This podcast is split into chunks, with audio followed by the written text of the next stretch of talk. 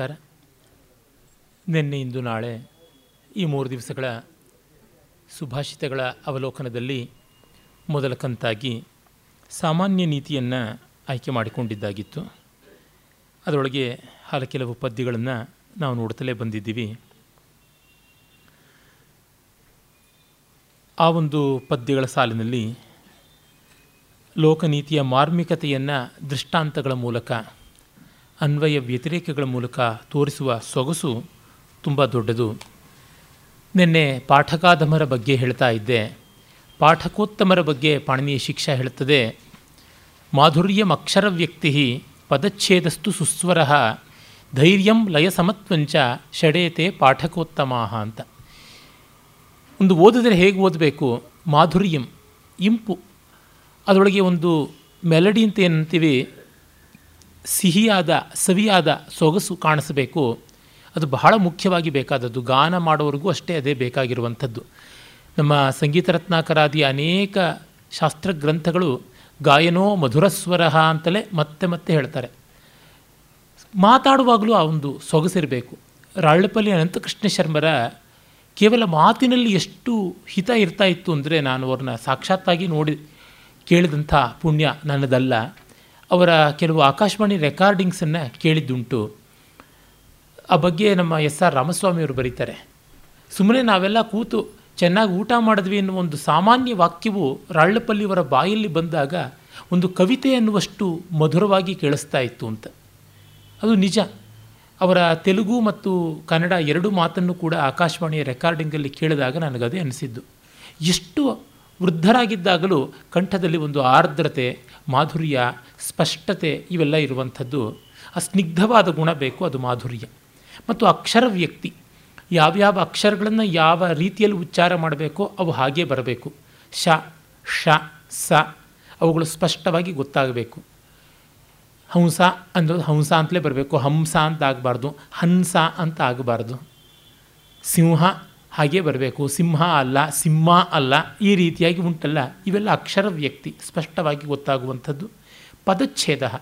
ಎಲ್ಲಿ ಯಾವ ಪದವನ್ನು ಕತ್ತರಿಸಬೇಕು, ಎಲ್ಲಿಗೆ ವಿರಾಮವನ್ನು ಕೊಡಬೇಕು? ಶ್ರೀವನಿತೆಯ ರಸನೆ ವಿಮಲರ ಜೀವಪೀಠನ ಪಿಥನೆ ಅಂತನ್ನುವಲ್ಲಿ ಶ್ರೀವನಿತೆಯ ರಸನೆ. ಶ್ರೀವನಿತೆಯ ರಸನೆ ಅಂತಲ್ಲ, ಶ್ರೀವನಿತೆಯ ಅರಸನೆ ಅಂತ. ಆ ಶ್ರೀವನಿತೆಯ ಅರಸನೆ ಅಂತನ್ನುವುದು ಗೊತ್ತಾಗುವಂತೆ ಮಾಡಬೇಕು. ಅಲ್ಲಿ ಶ್ರೀವನಿತೆಯ ಅರಸನೆ ಅಂದರೆ ಅದು ಕನ್ನಡದ ಅರಸ, ಸಂಸ್ಕೃತದ ಅರಸ ಅಲ್ಲ, ರಸರಹಿತವಾದದ್ದು ಅಲ್ಲ ಅನ್ನುವುದು ಗೊತ್ತಾಗುವಂತೆ ಉಚ್ಚಾರ ಮಾಡಬೇಕು. ಅರಸ ಅಂತ. ಅರಸ ಅಂತ ಸಮೃತವಾಗಲ್ಲ ವಿವೃತವಾಗಿ ಹೇಳಬೇಕು. ಈ ಥರದ್ದೆಲ್ಲ ಉಂಟು.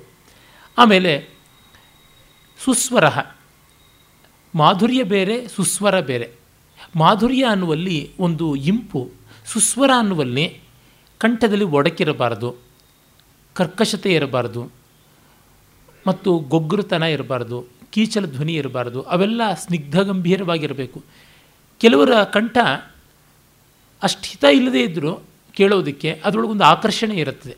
ಆ ಆಕರ್ಷಣೆ ಮಾಧುರ್ಯ ಗುಣ ಮತ್ತು ಧೈರ್ಯ ಬಹಳ ಮುಖ್ಯ. ಸಭಾ ಭಯ ಇಲ್ಲದೆ, ಸಭಾ ಕಂಪ ಇಲ್ಲದೆ ಹೇಳಬೇಕು. ರಾಜಶೇಖರ ಹೇಳ್ತಾನಲ್ಲ, ಪಾಠ ಪ್ರತಿಷ್ಠಾಧ್ಯಾಯ ಅಂತ ಅವನ ಕಾವ್ಯ ಮೀಮಾಂಸೆಯಲ್ಲಿ ಒಂದು ಅಧ್ಯಾಯ ಇದೆ. ಅಲ್ಲಿ ಅವನು ಹೇಳ್ತಾನೆ ಬೇರೆ ಬೇರೆ ಪ್ರಾಂತದ ಭಾರತೀಯರು ಯಾವ್ಯಾವ ರೀತಿಯಾಗಿ ಕಾವ್ಯ ವಾಚನ ಮಾಡ್ತಾರೆ ಅಂತ ಹೇಳುವಲ್ಲಿ ಗೇಯಗರ್ಭ ಸರ್ವೋಪಿ ದ್ರೌಢ ಕವಿ ಅಂತಾನೆ. ಈ ತಮಿಳ್ನಾಡವರು ಯಾವ ಪದ್ಯವನ್ನು ಕೂಡ ಎಳೆದು ಎಳೆದು ಎಳೆದೆಳೆದು ಹಾಡಿಬಿಡ್ತಾರೆ ಛಂದೋಗತಿಯೇ ಗೊತ್ತಾಗೋಲ್ಲಂತ ತಮಿಳು ಛಂದಸ್ಸಿಗೆ ಬಹಳ ಒಳ್ಳೆಯ ಕಾಮೆಂಟ್ ಅವ್ನು ಮಾಡಿರೋದು ವೆರಿ ಆ್ಯಪ್ಟ್ ಎಳೆದು ಹೇಳುವಂಥದ್ದು. ಅಲ್ಲಿ ಯಾವುದೇ ರೀತಿಯಾದ ಛಂದೋಗತಿಯ ಸಹಜವಾದ ಆ ಗತ್ಯುನ್ಮೀಲನ, ಲಯೋನ್ಮೀಲನ ಇಲ್ಲ. ಮತ್ತು ಅವೆಲ್ಲ ಕರ್ಷಣ ಪ್ರಧಾನವಾದ ಛಂದಸ್ಸುಗಳು. ಅಶೈ, ಶೀರ್ ಅಂತೆಲ್ಲ ತೇಮ, ಪುಳಿಮ, ತೇಮಾಂಗಾಯ್, ಪುಳಿಮಾಂಗಾಯ್ ಅಂತನ್ನುವ ಒಂದು ಗಣಪದ್ಧತಿ ಇಟ್ಕೊಂಡಿದ್ದಾರೆ ಅದು ಹೆಗ್ಗಣ ಪದ್ಧತಿ ಏನೂ ಚೆನ್ನಾಗಿಲ್ಲ. ತಮಿಳು ಛಂದಸ್ಸು ಪ್ರಪಂಚದ ಅತ್ಯಂತ ಕುರೂಪಗಳಲ್ಲಿ ಒಂದು ಅಂತ ಅನ್ಬೋದು. ಛಂದ ಪ್ರಪಂಚ ತಪಸ್ಸು ಮಾಡಿ ಒಂದು ಕೆಟ್ಟದಾದ ರೂಪ ತಗೊಂಡಿದ್ದರೆ ಅದು ತಮಿಳುನಾಡಿನಲ್ಲಿ ಆಗಿರುವಂಥದ್ದು ಭಾರತ ದೇಶದಲ್ಲಿ. ಇನ್ನು ಯಾವ ಪ್ರಾಂತದಲ್ಲೂ ಅಷ್ಟು ಕೆಟ್ಟ ಛಂದಸ್ಸುಗಳಿಲ್ಲ. ಆದರೆ ಆ ಛಂದಸ್ಸಿನ ಒಳಗೆ ತುಂಬ ಅದ್ಭುತವಾದ ಕಾವ್ಯ ಬಂದಿದೆ. ಸಂಗಮ್ ತಮಿಳು ಕಾವ್ಯ ತುಂಬ ಉತ್ತಮವಾದಂಥದ್ದು. ಆದರೆ ಕೆಟ್ಟ ಛಂದಸ್ಸಲ್ಲಿ ಬಂದಿರುವಂಥದ್ದು. ಏನು ಮಾಡೋದು? ಯಾವುದೋ ಕೊಳಕು ಪಾತ್ರೆಯಲ್ಲಿ ಪರಮಾನ್ನ ಕೊಟ್ಟಂತೆ, ಮೃಷ್ಟಾನ್ನ ಕೊಟ್ಟಂತೆ, ಆ ರೀತಿಯಾಗಿ. ಆಮೇಲೆ ಕರ್ನಾಟಕರ ಬಗ್ಗೆ ಹೇಳ್ತಾ ತುಂಬ ಒಂದು ಕಾಮೆಂಟ್ ಮಾಡ್ತಾರೆ ರಸ ಕೋಪ್ಯಸ್ತು ಕಾಪ್ಯಸ್ತು ರೀತಿ ಕೋಪ್ಯಸ್ತು ವಾ ಗುಣ ಸಗರ್ವ ಸರ್ವಕರ್ನಾಟ ಟಂಕಾರೋತ್ತರ ಪಾಠಿನಃ ಅಂತ. ರಸ ಏನಿದ್ರು, ರೀತಿ ಏನಿದ್ರು, ಗುಣ ಏನಿದ್ರು, ಸಾಹಿತ್ಯದ್ದು ಕರ್ನಾಟಕರೆಲ್ಲ ಧೈರ್ಯವಾಗಿ ಸ್ಟೇಜ್ ಫಿಯರ್ ಇಲ್ಲದೆ ಠಣ್ಣಂತ ಒಳ್ಳೆ ಸೊಗಸಾಗಿ ಕಾವ್ಯ ವಾಚನ ಮಾಡ್ತಾರೆ ಅಂತ ಹೇಳ್ಬಿಟ್ಟು ಅಂತಾನೆ ಅಂದರೆ ಒಂದು ಹೆಮ್ಮೆಯಿಂದ ಒಂದು ಜರ್ಬಿನಿಂದ ಹೇಳ್ತಾರೆ ಅಂತ. ರಾಳ್ಪಲ್ಲಿಯವರೇ ಟಂಕಾರ ಟೀಕೆ ಅಂತ ಒಂದು ಲೇಖನವನ್ನೇ ಬರೆದಿದ್ದಾರೆ. ಅಲ್ಲಿ ಟಂಕಾರ ಅನ್ನೋದಕ್ಕೆ ಅರ್ಥ ಏನು ಅಂತ ಚರ್ಚೆ ಮಾಡ್ತಾ ಸ್ಟೇಜ್ ಫಿಯರ್ ಇಲ್ಲದೆ ಸಭಾ ಕಂಪನ ಇಲ್ಲದೆ ಆತ್ಮವಿಶ್ವಾಸದಿಂದ ಓದುವಂಥದ್ದು ಅಂತ ಆ ಗುಣ ಬೇಕು ಅಂತ ಪಾಣಿನಿ ಮಹರ್ಷಿ ಹೇಳ್ತಾನೆ. ಮತ್ತು ಲಯ ಸಮತ್ವ ಎಲ್ಲಿ ತಾಳಾವರ್ತ ಬರ್ತದೆಯೋ ಅಲ್ಲಿಗೆ ಸರಿಯಾಗಿ ಅದನ್ನು ನಿಲ್ಲಿಸಿಕೊಳ್ಳಬೇಕು. ಅದು ಎದ್ದು ತೋರುವಂತೆ ಮಾಡಬೇಕು. ನಮ್ಮ ಯಕ್ಷಗಾನದ ಭಾಗವತರಂತೆ ಹಾಡಬಾರ್ದು. ಯಕ್ಷಗಾನದ ಭಾಗವತರಲ್ಲಿ ನೂರಕ್ಕೆ ತೊಂಬತ್ತೊಂಬತ್ತು ಪಾಲು ಜನ ಆ ಪದದಲ್ಲಿ, ಅಂದರೆ ಯಕ್ಷಗಾನದ ಹಾಡಿನಲ್ಲಿ ಒಂದು ಲಯವಿನ್ಯಾಸ ಇದ್ದರೆ ಅದು ತೋರದಂತೆಯೇ ನೋಡಿ ನೀರ್ಮಲ ಅಂತ ಹೇಳ್ಕೊಂಡು ಹೋಗ್ತಾರೆ. ಅದು ನೋಡಿ ನೀರು ಮಲ ಅಂತ ಅರ್ಥ ಆಗಿಬಿಡುತ್ತೆ. ನೋಡಿ ನಿರ್ಮಲ ಜಲಸಮೀಪದಿ ಮಾಡಿಕೊಂಡರು ಪರ್ಣಶಾಲೆಯ ಅಂತ ಇದ್ದರೆ ಪ್ರಸಿದ್ಧವಾದ ಪಂಚವಟಿ ಪ್ರಸಂಗದಲ್ಲಿ, ನೋಡಿ ನೀರ್ಮಲ ಮಾಡಿಕೊಂಡರು. ಈ ಥರ ಮತ್ತು, ನೋಡಿ ನಿರ್ಮಲ ಮಾಡಿಕೊಂಡರು. ಮಾಡಿಕೊಂಡಿದ್ದು ಮದುವೆನಾ? ಕೂಡಾವಳಿನ? ಏನೂ ಗೊತ್ತಾಗೋದಿಲ್ಲ. ಈ ಥರ ಇಲ್ಲದೆ ಲಯ ಪ್ರತೀತಿ ಆಗುವಂತೆ ಅದು ಮೂರು, ನಾಲ್ಕು ಮ ನೋಡಿ ನಿರ್ಮಲ ಜಲ ಸಮೀಪದಿ ಮಾಡಿಕೊಂಡರೂ ಪರ್ಣಶಾಲೆಯ. ಆ ಥರ ಹೇಳಬೇಕಾದದ್ದು. ಅಷ್ಟು ಎಳೆಯಬೇಕಾಗಿಲ್ಲ. ಗೊತ್ತಾಗೋದಿಲ್ಲ. ಎಷ್ಟು ಎಳೆದರೆ ಅಷ್ಟು ದೊಡ್ಡದಾದು ಕಂಠತ್ರಾಣೇನ ಭಾಗವತಃ ಸೊಂಟತ್ರಾಣೇನ ನರ್ತಕ ಅಂತ ಮಹಾಬಲ ಹೆಗಡೆಯವರು ಹೇಳ್ತಾ ಇದ್ದರು ಹಾಗಾಗ್ಬಿಡುತ್ತೆ. ಅದು ಆಗದಂತೆ ಮಾಡುವ ಲಯ ಸಾಮರ್ಥ್ಯ ಬೇಕು. ಈ ಆರು ಗುಣಗಳಿದ್ದರೆ ಪಾಠಕೋತ್ತಮರು ಅಂತ ಪಾಣಿನಿ ಶಿಕ್ಷೆ. ಇದು ವೇದಾಭ್ಯಾಸಿಗಳಿಗೆ ಕೂಡ ಹೇಳಿ ಮಾಡಿಸಿರುವಂಥದ್ದು. ವಸ್ತುತಃ ಬಂದದ್ದೇ ವೇದೋಚ್ಚಾರಣೆಗೆ ಸಂಬಂಧಪಟ್ಟಂತೆ ಇದು ಎಲ್ಲಕ್ಕೂ ಕೂಡ ಅನ್ವಯ ಮಾಡಿಕೊಳ್ಳಬಹುದಾದದ್ದು ಅಂತ ಗೊತ್ತಾಗುತ್ತದೆ.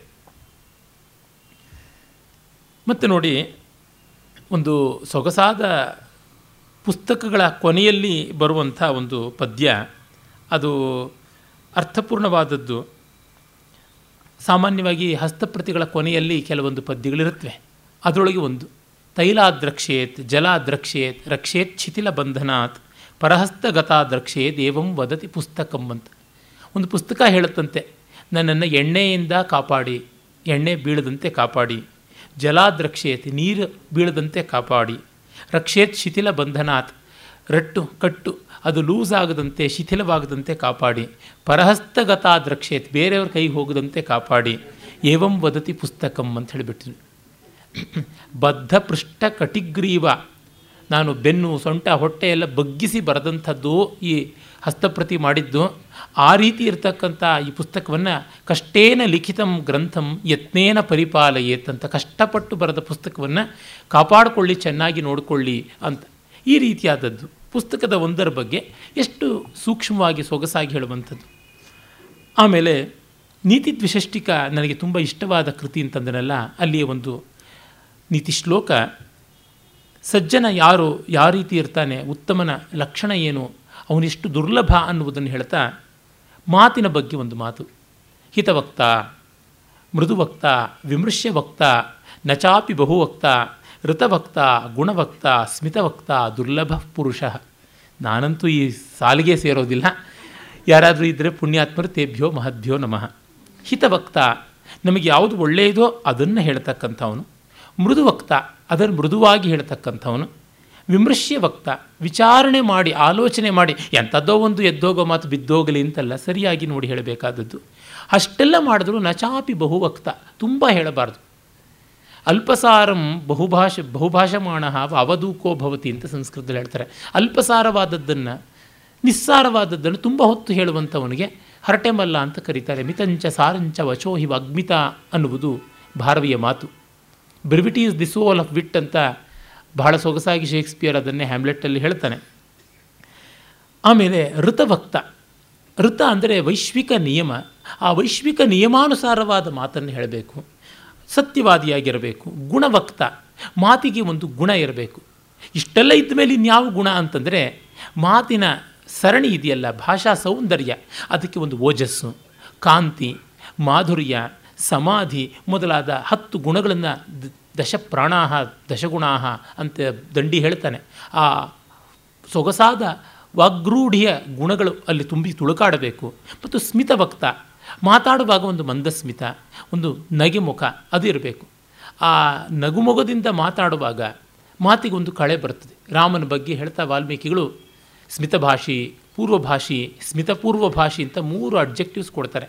ನಗುತ್ತಾ ಮಾತಾಡ್ತಾನೆ. ಮತ್ತು ತಾನೇ ಮೊದಲು ಮಾತಾಡ್ತಾನೆ ಪೂರ್ವಭಾಷಿ ಸ್ಮಿತಪೂರ್ವ ಭಾಷೆ, ಮಾತಿಗೆ ಮುನ್ನ ಒಂದು ಮಂದಹಾಸ, ಒಂದು ಸ್ಮೈಲ್ ಕೊಟ್ಟು ಮತ್ತೆ ಮಾತಾಡ್ತಾನೆ. ತುಂಬ ಅದ್ಭುತವಾದ ಗುಣಗಳು. ಈ ಥರ ಮಾತನಾಡುವಂಥ ಸುಜನ ತುಂಬ ದುರ್ಲಭ ಅನ್ನುವ ಮಾತನ್ನು ಹೇಳ್ತಾನೆ.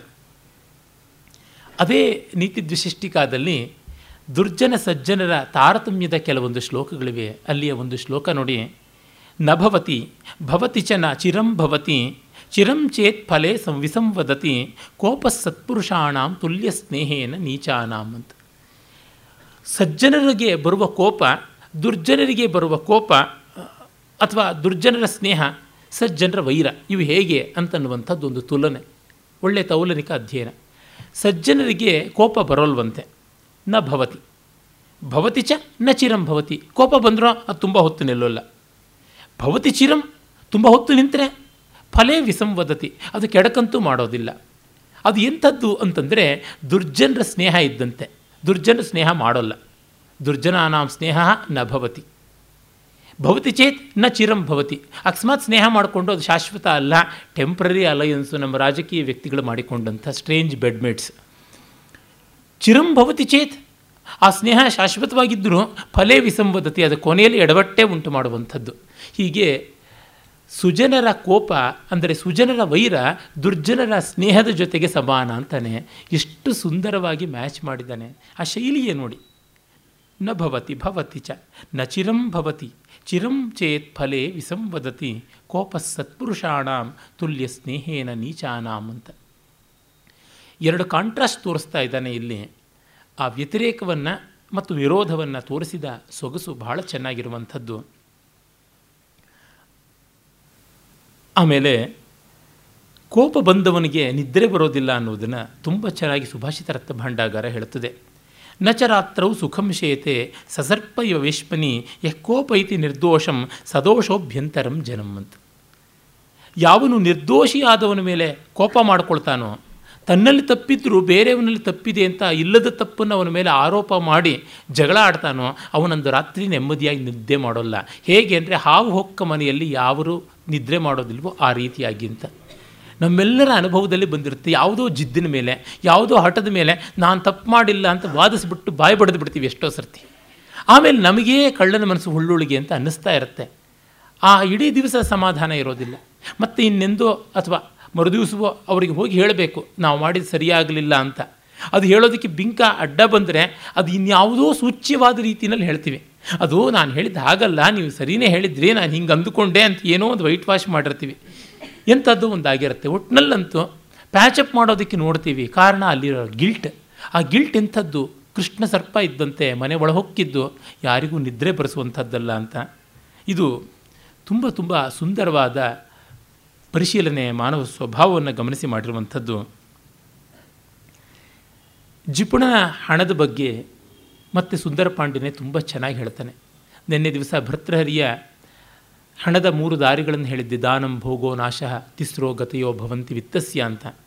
ಇಲ್ಲಿ ಅದಕ್ಕಿಂತಲೂ ಉತ್ಕೃಷ್ಟವಾಗಿ ಹೇಳ್ತಾನೆ, ಯೋನ ದದಾತಿನ ಭುಂಕ್ತೆ ಭರ್ತೃ ಹೇಳ್ತಾನೆ, ತಸ್ಯ ತೃತೀಯ ಗತಿರ್ಭವತಿ, ಯಾರು ತಿನ್ನೋಲ್ಲ, ಯಾರು ಕೊಡೋಲ್ಲ, ಅವನ ದುಡ್ಡು ಹಾಳಾಗುತ್ತೆ ಅಂತ. ಇಲ್ಲಿ ಯೋನ ದದಾತಿನ ಭುಂಕ್ತೆ ವಿಭವೇ ಸತಿ ನೈವ ತಸ್ಯ ಯಾರು ಕೊಡಲ್ಲ, ಯಾರು ತಿನ್ನೋಲ್ಲ, ಅವನು ದುಡ್ಡಿದ್ರು ಅವನದಲ್ಲ ಆ ದುಡ್ಡು. ಮತ್ತು ಇನ್ಯಾರ್ದು? ಇನ್ಯಾರ್ದೋ ಮತ್ತು ಇವನಿಗೂ ಅದಕ್ಕೂ ಏನು ಸಂಬಂಧ? ತೃಣಕೃತ ಕೃತ್ರಿಮ ಪುರುಷ ರಕ್ಷತಿ ಸಸ್ಯಂ ಪರಸ್ಯಾರ್ಥೆ. ಹೊಲ ಗದ್ದೆಗಳಲ್ಲಿ ತೃಣಕೃತ ಕೃತ್ರಿಮ ಪುರುಷ ಬೆರ್ಚಪ್ಪ ಅಂತ ಕರಿತೀವಿ, ಬೆದರು ಬೊಂಬೆ ಅಂತೀವಿ. ಬೆದರು ಬೊಂಬೆಯನ್ನು ಕಟ್ಟಿರ್ತಾರೆ. ಯಾಕೆಂದರೆ ಆ ಪಕ್ಷಿಗಳು ಯಾವುದು ಬರದೇ ಇರಲಿ, ನೋಡಿ ಹೆದರ್ಕೊಳ್ಳಿ ಅಂತ. ಹಾಗೆ ಇವರ ದುಡ್ಡು ಅನ್ನುವ ಬೆಳೆಗೆ ಇವನು ಬೆದರ್ಗೊಂಬೆ ಥರ ದೃಷ್ಟಿಗೊಂಬೆ ಥರ ಅವನು ಕಾಪಾಡ್ತಾ ಇದ್ದಾನೆ, ತಾನೇನು ತಿನ್ನೋಕ್ಕಾಗೋದಿಲ್ಲ. ಆ ರೀತಿಯಾಗಿ ಅಂತನ್ನುವಂಥ ಮಾತು. ಆಮೇಲೆ ಅದೇ ನೀತಿ ದ್ವಿಶಿಷ್ಟಿಕಾದಲ್ಲಿ ಸುಜನ ದುರ್ಜನ ವಿವೇಕದ ಬಗ್ಗೆ ಒಂದು ಶ್ಲೋಕ. ಅತಿ ಕುಪಿತಾ ಅಪಿ ಸುಜನಾ ಮೃದೂಭವಂತಿ ಯೋಗೇನ ಮೃದೂಭವಂತಿ ನತು ನೀಚಾ ಹೇಮ್ನ ಕಠಿಣಸ್ಯಾಪಿ ದ್ರವಿಣೋಪಾಯೋಸ್ತಿ ನ ತೃಣಾನಾಂ. ಸಜ್ಜನರಿಗೆ ಮುನಿಸಿ ಬಂದರೂ ಅವರು ಕಠಿಣರಾದರೂ ಕೂಡ ಸಂದರ್ಭ ಬಂದಾಗ ಅವರು ಮೃದುವಾಗ್ತಾರೆ. ಆದರೆ ನೀಚರು ಎಂದೂ ಮೃದುವಾಗೋದಿಲ್ಲ. ಯಾಕೆ? ಹೇಮ್ನಃ ಕಠಿಣಸ್ಯಾಪಿ ದ್ರವಿಣೋಪಾಯೋಸ್ತಿ. ಗಟ್ಟಿಯಾಗಿರುವಂಥ ಬಂಗಾರವನ್ನು ಕರಗಿಸೋದಕ್ಕೆ ಉಪಾಯ ಇದೆ. ಆದರೆ ಮೆತ್ತಗಿರೋ ಹುಲ್ಲನ್ನು ಕರಗಿಸೋದಕ್ಕೆ ಉಪಾಯವೇ ಇಲ್ಲ. ಬೆಂಕಿಗೆ ಹಾಕಿದ್ರೆ ಅದು ಸುಟ್ಟು ಬೂದಿ ಆಗುತ್ತೆ ಹೊರತು ಅದು ಕರಗೋದಿಲ್ಲ. ದುರ್ಜನರು ತಾವು ನಾಶ ಆದರು ಆದರೆ ಅವರು ಮಾತ್ರ ಕರಗೋದಿಲ್ಲ, ಕನಿಕರಿಸೋದಿಲ್ಲ ಅನ್ನೋದನ್ನು ಎಷ್ಟು ಮಾರ್ಮಿಕವಾದ ದೃಷ್ಟಾಂತ ಕೊಟ್ಟು ಹೇಳ್ತಾ ಇದ್ದಾನೆ ಅಂತ ಗೊತ್ತಾಗುತ್ತದೆ. ಮತ್ತು ಸುಭಾಷಿತ ಅರ್ಥಭಾಂಡಾಗಾರ ನಮಗೆ ಲೋಕ ಕೆಲವೊಮ್ಮೆ ಕೊಡೋ ಗೌರವ ನೋಡಿ ನಾವು ಮರುಳಾಗಬಾರ್ದು. ಆ ಗೌರವ ನಮಗೆ ಮುಳುವಾಗೋದಕ್ಕೆ ಬರುತ್ತದೆ. ಪಾಪ ಬಲಿ ಕೊಡೋ ಕೋಣನಿಗೆ ಎಲ್ಲರೂ ನೀರು ಹಾಕ್ತಾರೆ ಅರಿಶಿನ ಇಡ್ತಾರೆ, ಕುಂಕುಮ ಇಡ್ತಾರೆ, ಹಾರ ಹಾಕ್ತಾರೆ. ಮುಂದಲೇನು ಕೊಯ್ದು ಹೂವು ಮುಡಿಸಿದ ಹಾಗೆ ಅಂತೀವಲ್ಲ, ಆ ಥರ ಮಾಡ್ತಾರೆ. ಅದನ್ನು ಹೇಳುತ್ತೆ. ಲೋಕೋ ವಹತಿ ಕಿಂ ನಿತ್ಯಂ ನಮೂರ್ಧ್ನ ದಗ್ಧುಮಿಂದನಂ ಕ್ಷಾಲೆಯನ್ನೆಪ್ಪಿ ವೃಕ್ಷಾಂಘ್ರೀನ್ ನದಿ ವೇಗೋ ನಿಕೃಂತತಿ. ತಲೆ ಮೇಲೆ ಕಟ್ಟಿಗೆಯನ್ನು ಹೊತ್ಕೊಂಡು ಹೋಗ್ತೀವಿ, ಅದು ಬೆಂಕಿಗೆ ಹಾಕೋದಿಕ್ಕೆ. ಹಾಗೆ ನದಿ ವೇಗವಾಗಿ ದಡದ ಮರಗಳ ಪಾದಗಳನ್ನೇ ತೊಳೆಯೋ ಥರ ಕಾಣಿಸುತ್ತೆ, ಆದರೆ ಆ ಕಾಲನ್ನೇ ಎಳೆಯೋದಿಕ್ಕೆ ಬರ್ತಾ ಇರುವಂಥದ್ದು. ಅದರಿಂದ ಜನ ಏನೋ ಗೌರವ ಕೊಟ್ಟರು, ನಮ್ಮನ್ನು ತಲೆ ಮೇಲೆ ಹೊತ್ಕೊಂಡೋದ್ರು, ಪಲ್ಲಕ್ಕಿ ಏರಿಸಿದ್ರು, ಕಾಲು ಕಾಲಿಗೆ ಬಿದ್ದರು ಅಂದರೆ ಎಚ್ಚರದಲ್ಲಿರಬೇಕು.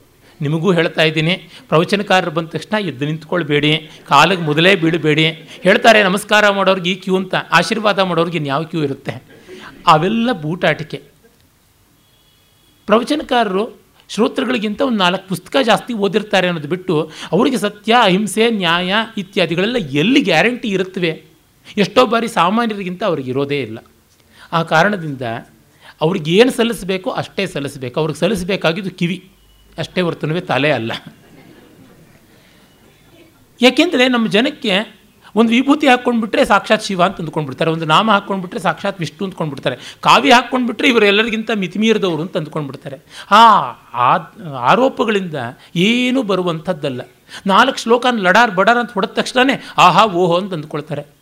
ಅಲ್ಲ ಸ್ವಾಮಿ, ನಾಲ್ಕು ಕೆಮಿಸ್ಟ್ರಿ ಈಕ್ವೇಷನ್ಗಳು ನಾಲ್ಕು ಮ್ಯಾಥಮೆಟಿಕ್ಸಿನ ಫಾರ್ಮುಲಾನ ತೊಗೊಂಡು ಬಂದು ದಬಾಯಿಸಿಬಿಟ್ರೆ ಅವನಿಗೆ ಯಾರು ನಮಸ್ಕಾರ ಮಾಡ್ತಾನೆ ಅಷ್ಟೇ, ಅದಕ್ಕೂ ಇದಕ್ಕೂ ಇನ್ನೇನು ವ್ಯತ್ಯಾಸ ಇಲ್ಲ. ನಮಸ್ಕಾರ ಮಾಡುವಂಥ ಭ್ರಮೆ ಇಲ್ಲಿದೆ, ಅಲ್ಲಿಲ್ಲ ಅಷ್ಟೇ ನಾಲ್ಕು ಶ್ಲೋಕ ಗಟ್ ಮಾಡೋದಕ್ಕೆ ಬದಲಾಗಿ ಅದನ್ನು ಗಟ್ ಮಾಡಿದ್ರೆ ಪರೀಕ್ಷೆನಲ್ಲಿ ಮಾರ್ಕ್ಸ್ ಬರುತ್ತೆ. ಇದನ್ನು ಹಾಗೆ ಪರೀಕ್ಷೆನಲ್ಲಿ ಪಾಸ್ ಮಾಡೋ ತರಹ ಅಷ್ಟೇ ಭಾಷಣದ ಪರೀಕ್ಷೆಯಲ್ಲಿ ಇನ್ನೇನೂ ಇಲ್ಲ.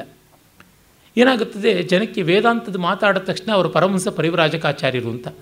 ಆ ಪೀಠದಲ್ಲಿ ಕೂತವರೇ ಆಗಿರೋಲ್ಲ ಪರಮಹಂಸ ಪರಿವರಾಜಕಾಚಾರ್ಯರು. ಇನ್ನು ಭಾಷಣ ಮಾಡೋರು ಆಗೋಕ್ಕೆ ಸಾಧ್ಯ ಉಂಟ? ಮಾತಾಡ್ತಿದ್ರೆ ನಾನು ಕ್ಯಾಸೆಟ್ ತೊಗೊಳ್ಳಿ ನನ್ನ ಪುಸ್ತಕ ತೊಗೊಳ್ಳಿ ಅಂತ ಅಲ್ಲಿಂದ ಶುರು ಆಗುವಾಗ ಅಂಗಡಿನ ಇಟ್ಕೊಂಡಿದ್ದಾರೆ. ಟ್ಯಾಕ್ಸ್ ಕಟ್ಟದೆ ಅಂಗಡಿನ ಇಟ್ಕೊಂಡಿರ್ತಕ್ಕಂಥವ್ರು. ಅವ್ರದಕ್ಕೆ ಯಾಕೆ ಶರಣಾಗತಿ ಮಾಡಬೇಕು? ಜನಕ್ಕೆ ಬುದ್ಧಿ ಇಲ್ಲ. ಏನಂದರೆ ಒಂದು ಭ್ರಮೆ ಇದೆ. ನಾವು ಪಾಪ ಮಾಡಿದ್ದೀವಿ, ಅವ್ರ ಮಾತು ಕೇಳಿಬಿಟ್ರೆ, ಅವ್ರ ಕಾಲಿಗೆ ಬಿದ್ದುಬಿಟ್ರೆ ನಮ್ಮ ಪಾಪ ಅವ್ರಿಗೆ ಹೋಗ್ಬಿಡುತ್ತೆ ಅಂತ. ಯಾರಿಗೂ ಎಲ್ಲಿಗೂ ಹೋಗೋದಿಲ್ಲ. ನಮ್ಮ ಮಕ್ಕಳಿದಾರಲ್ಲ ಪಾಪ, ಅವ್ರು ಮಾತ್ರ ಇನ್ಯಾವಳನ್ನು ಯಾವನನ್ನು ಕಟ್ಕೊಂಡು ನಮ್ಮ ಮನೆ ಬಿಟ್ಟು ದೂರ ಹೋಗ್ತಾರಷ್ಟೇ. ಇನ್ನೆಂಥದ್ದು ಆಗುವಂಥದ್ದಲ್ಲ. ಕ್ರಿಟಿಕ್ಯಾಲಿಟಿ ಬೇಕು, ವಿವೇಕ ಇರಬೇಕು. ಇಲ್ಲದೇ ಇದ್ದರೆ ಏನು ಪ್ರಯೋಜನ ಆಗುವಂಥದ್ದಲ್ಲ. ಒಬ್ಬ ಲೇಖಕನೋ ಮತ್ತೊಬ್ಬನೋ, ಅವನು ಅವನು ಕೆಲಸ ಮಾಡುವಂಥ ರೀತಿಯಲ್ಲಿ ಅದನ್ನು ಮಾಡ್ತಾನೆ. ಸಂದರ್ಭವಶಾತ್ ಅವನು ಸಜ್ಜನನಾಗಿದ್ದರೆ ಅದೊಂದು ಆಕಸ್ಮಿಕ.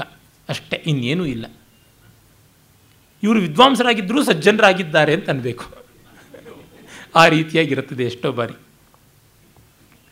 ಹಾಗಾಗಿ ಬರಿಯ ಲೋಕರೂಢಿಯ ವರ್ತನೆಗಳಿಂದ ಮರುಳಾಗಬಾರ್ದು. ಅದೇ ರೀತಿ ಭಾಷಣಕಾರರು ಅಷ್ಟೇ ಲೇಖಕರು ಅಷ್ಟೇ ಏನೋ ಸಭೆಯಲ್ಲಿ ಏನೋ ಪತ್ರಿಕೆಗಳಲ್ಲಿ ನಾಲ್ಕು ಜನ ನಮಗೆ ಗೌರವ ಕೊಟ್ಟರು ಅಂದರೆ ನಾವು ಸರ್ವಜ್ಞರು ಭ್ರಮೆ ಮಾಡ್ಕೊಳ್ಳೋದಕ್ಕೂ ಆಗೋದಿಲ್ಲ. ಅವ್ರನ್ನ ಹಚ್ಕೊಂಡು ಎಲೆಕ್ಷನ್ಗೆ ನಿಂತರೆ ಏನು ಗತಿ? ಚಂದ್ರಶೇಖರ್ ಪಾಟೀಲ್ ನಿಂತ್ಕೊಂಡು ಇನ್ನೂರ ಮೂವತ್ತೊಂದು ಓಟ್ ಬಂತಷ್ಟೇ ಕನ್ನಡ ಸಾಹಿತ್ಯ ಪರಿಷತ್ತಿನ ಅಧ್ಯಕ್ಷರು ಹೋದ ಜಾಗದಲ್ಲೆಲ್ಲ ಚಪ್ಪಾಳೆ ಅಂತೆಲ್ಲ ಅಂದುಕೊಂಡು. ಅವೆಲ್ಲ ನಡೆಯುವಂಥದ್ದಲ್ಲ. ಎಲ್ಲ ಗೌರವವು ಕ್ರಿಯೆಯಾಗಿ ಆ್ಯಕ್ಷನ್ನಾಗಿ ಮತ್ತು ಫಲವಾಗಿ ಅನುವಾದ ಆಗಬೇಕು ಅನ್ನೋದಿದೆಯಲ್ಲ ಅದು ತುಂಬ ಕಷ್ಟ. ಅದರೊಳಗೂ ನಮ್ಮ ಪಾರಂಪರಿಕವಾದ ವಿದ್ಯೆಗಳನ್ನು ನಾವು ಕೇವಲ ಲೋಕ ಪ್ರತಾರಣಕ್ಕಾಗಿ ಬಳಸಿಕೊಳ್ಳುವಂಥದ್ದು ತುಂಬ ತುಂಬ ದೊಡ್ಡ ತಪ್ಪು. ನಾವು ನೋಡಿ ನಮ್ಮ ಮನೆಗೆ ನೀರು ಬರ್ತಾ ಇಲ್ಲ ಅಂದರೆ ಒಬ್ಬ ಪ್ಲಂಬರ್ನ ಕರ್ಕೊಂಡು ಬರ್ತೀವಿ, ಕರೆಂಟ್ ಸರಿಯಾಗಿ ಹರಿತಾ ಇಲ್ಲ ಅಂದರೆ ಒಬ್ಬ ಎಲೆಕ್ಟ್ರಿಷಿಯನ್ ಕರ್ಕೊಂಡು ಬರ್ತೀವಿ. ಅವ್ರಿಗೇನಾದರೂ ಗೌರವ ಕೊಡ್ತೀವ? ಕೊಡುವಂಥದ್ದಲ್ಲ. ಅವ್ರಿಗೆ ದುಡ್ಡು ಕೊಡ್ತೀವಿ ಸಾಲದ ಅಂತ. ಇವ್ರಿಗೂ ಪ್ರವಚನಕಾರರಿಗೆ, ಸ್ವಾಮಿಗಳಿಗೆ ದುಡ್ಡು ಕೊಟ್ಟಿದ್ದಾಯಿತು. ಇನ್ನೇನು ಗೌರವ ಕೊಡಬೇಕಾಗಿದೆ? ಯಾವಾಗ ನಾನು ಕಾಸ್ಟ್ಲಿ ಪ್ರವಚನಕಾರ ನಾನು ಟಾಪ್, ಎ ಟಾಪ್ ಪ್ರವಚನಕಾರ, ನಾನು ಬಿ ಹೈ ಕಲಾವಿದ ಅನ್ನುವಂಥರ ಹೇಳ್ಕೊಳ್ತಾರಲ್ಲ, ಆವಾಗ ಅವಕ್ಕೆಲ್ಲ ಅಲ್ಲಿಗೆ ಸಲ್ತು ಅಂತ ಅರ್ಥ. ಇನ್ನೇನು ಮಾಡಬೇಕಾಗಿಲ್ಲ.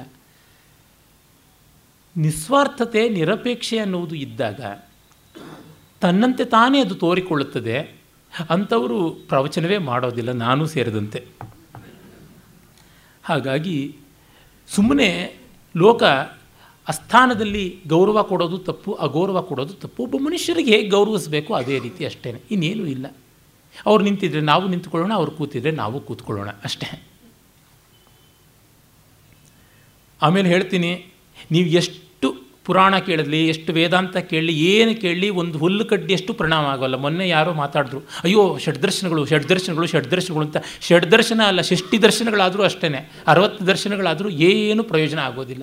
ಎಷ್ಟು ವೇದಾಂತ ಕೇಳಿದ್ರು, ಕೂತಲ್ಲೇ ಕೂತಿರೋದು, ಆಕಲ್ಪಂ ಜಲಮಗ್ನಾಪಿ ಶಿಲಾ ನೈತಿ ಮಾರ್ಧವಂ ಮನು, ಹದಿನಾಲ್ಕು ಜನ ಮನುಗಳು, ಒಂದು ಕಾಲದಲ್ಲಿ ಮುಗಿದೋದ್ರೆ ಅದನ್ನು ಒಂದು ಕಲ್ಪ ಅಂತ ಕರೀತಾರೆ. ಈಗ ಶ್ವೇತವಾರಹ ಕಲ್ಪದಲ್ಲಿ ಏಳು ಜನ ಮನುಗಳಾಗಿದ್ದಾರೆ. ಏಳನೇವನು, ಈಗಿರುವಂಥವನು ವೈವಸ್ವತ ಮನು ಅಂತ. ಅಂಥ ಮನ್ವಂತರಗಳ ಕಾಲ ಕಲ್ಲು ನೀರಲ್ಲಿ ಕೂತಿದ್ರು, ಅದು ಮೆತ್ತಗಾಗೋಲ್ಲ. ಹಾಗಾಗಿ ನಮ್ಮ ಅಂತರಂಗದಲ್ಲಿ ಬದಲಾವಣೆ ಬರದೆ ಎಷ್ಟು ವೇದಾಂತ, ಎಷ್ಟು ಉಪನಿಷತ್ತು, ಏನು ಭಗವದ್ಗೀತೆ ಹಿಂದೆ ಮುಂದೆ ಎಷ್ಟು ಜಾಡಿಸಿದ್ರೂ ಏನು ಪ್ರಯೋಜನಕ್ಕೆ ಬರೋದಿಲ್ಲ. ಖಾತ್ರಿಯಾಗಿ ಗಟ್ಟಿ ಮಾಡಿಕೊಳ್ಬೇಕು. ಶ್ರವಣ ಮಾತ್ರೇಣ ಸರ್ವಂ ಸಿದ್ಧತೆ ಅಂತ ಎಲ್ಲಿ ಯಾರು ಹೇಳಿದ್ದಾರೆ? ಯಾವ ಶಂಕರಾಚಾರ್ಯ ಹೇಳಿದ್ರು ಅದನ್ನೇನು ಕೇಳಬೇಕಾಗಿಲ್ಲ. ಕಿವಿಗೆ ಬೇಕಾದಷ್ಟು ಬೀಳ್ತಾ ಇರುತ್ತೆ, ಬಿದ್ದಿದ್ದೆಲ್ಲ ಸರಿಯಾಗ್ಬಿಡ್ತಾ ಆಗುವಂಥದ್ದಲ್ಲ. ನಮ್ಮ ಅಂತರಂಗದಲ್ಲಿ ಬದಲಾವಣೆ ಬರಬೇಕು ಅಂದರೆ ಅದು ಆಚರಣೆಯಿಂದಲೇ ಬರಬೇಕು. ಆಚರಣೆಯಿಂದ ಬರುವಾಗ ಇನ್ಸೆಕ್ಯೂರಿಟಿ ಹೋಗುತ್ತೆ. ಆ ಇನ್ಸೆಕ್ಯೂರಿಟಿಯಿಂದ ತುಂಬ ತುಂಬ ಅನರ್ಥಗಳಾಗುತ್ತವೆ. ಅದರಿಂದಲೇ ನಾವು ಅಯೋಗ್ಯರಿಗೆ ಗೌರವ ಕೊಟ್ಟು, ಆಮೇಲೆ ಅವ್ರು ಏನೋ ಅಯೋಗ್ಯ ಕೆಲಸ ಮಾಡಿದ್ರು ಅಂತ ಅವ್ರ ಮೇಲೆ ಗೂಬೆ ಕೂಡ್ಸೋಕೆ ನೋಡ್ತೀವಿ. ಪಾಪ ಅವ್ರ ತಲೆ ಮೇಲೆ ಗೂಬೆ ಹದ್ದು, ಕಾಗೆ, ಬಾವಲಿ ಎಲ್ಲ ಕೂಡಿಸ್ಕೊಂಡೇ ಬಂದಿದ್ದಾರೆ. ನೀವು ಅದು ಜಟಾರಿ ಪೇಟ ಅಂತ ಅಂದ್ಕೊಂಡ್ರೆ ಏನು ಮಾಡೋದು?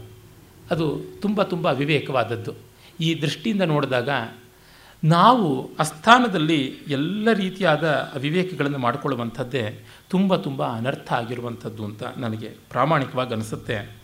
ಯಾರಿಗೇನಾದರೂ ಶ್ರದ್ಧಾಭಂಗ ಆದರೂ ನನಗೇನು ತೊಂದರೆ ಇಲ್ಲ. ಬೇಸರ ಇಲ್ಲದೆ ಹೇಳ್ತಾ ಇದ್ದೀನಿ. ಶ್ರದ್ಧೆಗಿಂತ ಸತ್ಯ ಮುಖ್ಯ. ಆಮೇಲೆ ಸುಭಾಷ್ ಭಂಡಾಗಾರದಲ್ಲಿ ಒಂದು ಮಾತು ಬರುತ್ತೆ. ತುಂಬ ಸುಂದರವಾದ ಒಂದು ಗುಣ ಇಲ್ಲದ ಮತ್ತೊಂದು ಗುಣದಿಂದ ಯಾವ ಪ್ರಯೋಜನ ಎಷ್ಟು ಮಟ್ಟಿಗೆ ಅಂತ ಹೇಳುವಂಥದ್ದು.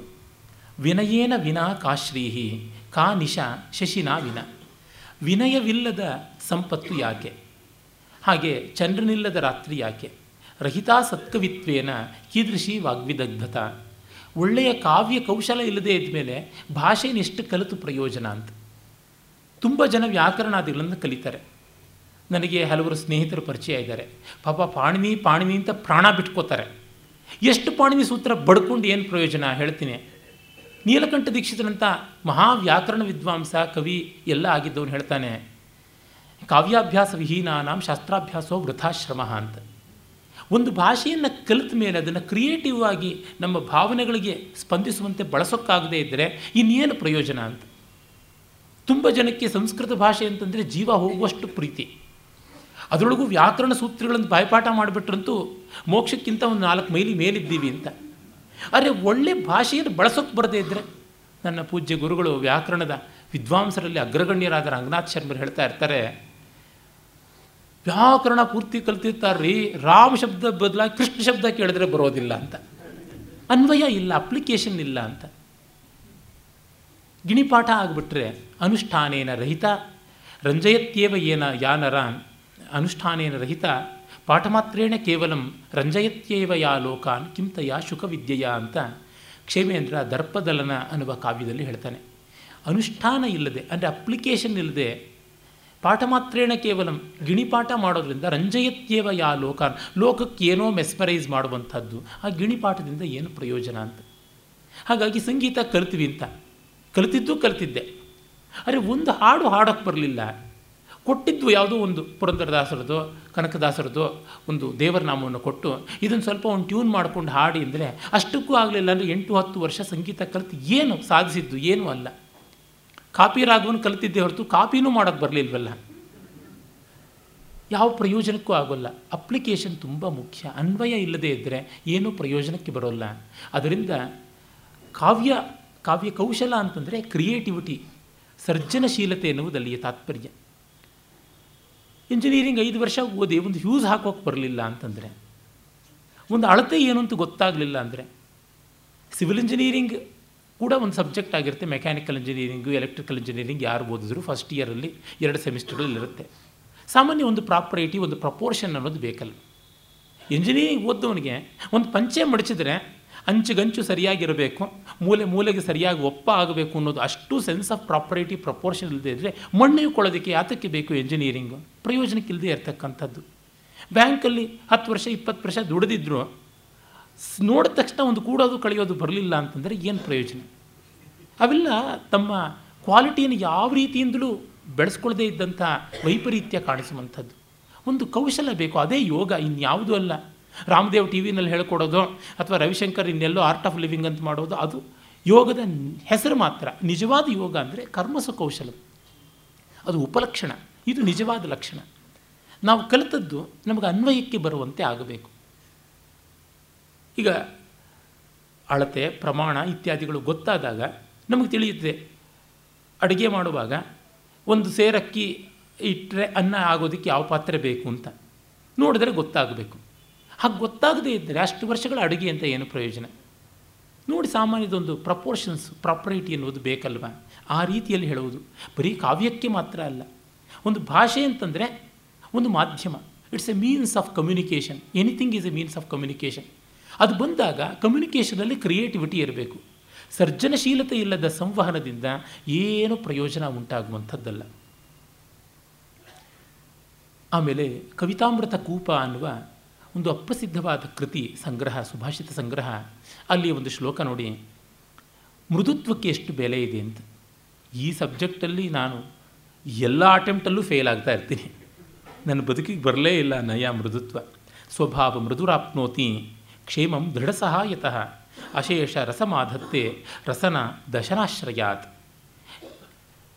ಸ್ವಭಾವದಿಂದ ಮೃದುವಾದವರು ಬಲಿಷ್ಠರಿಗೆ ಅನ್ಯೋನ್ಯವಾಗಿ ಹೊಂದಿಕೊಂಡು ಅವರ ಸಹಾಯದಿಂದ ಅನುಕೂಲತೆಯನ್ನು ಪಡೀತಾರೆ.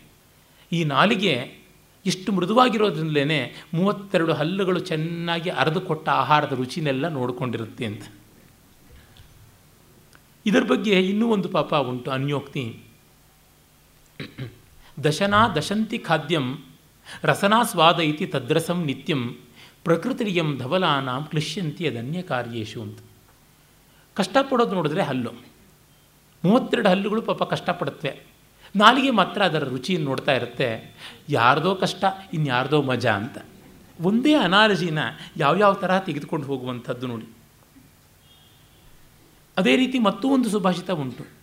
ಮೂವತ್ತೆರಡು ಕಠಿಣಾತಿ ಕಠಿಣವಾದ ಹಲ್ಲುಗಳ ಮಧ್ಯೆ ಒಂದು ನಾಲಿಗೆ ಒಂದು ಹಲ್ಲಿಗೂ ಸಿಕ್ಕಾಕ್ಕೊಳ್ಳದೆ ಒದ್ದಾಡಿಕೊಂಡು ಹಾಗೆ ಹೀಗೆ ಹೊರಳಾಡ್ಕೊಂಡು ಬದುಕಿದೆ ಅಂದರೆ ಅದರ ಸಹನೆ ಎಷ್ಟು, ಅದರ ಜಾಣ್ಮೆ ಎಷ್ಟು, ಅದರ ಸೈರಣೆ ಎಷ್ಟು ಅಂತ.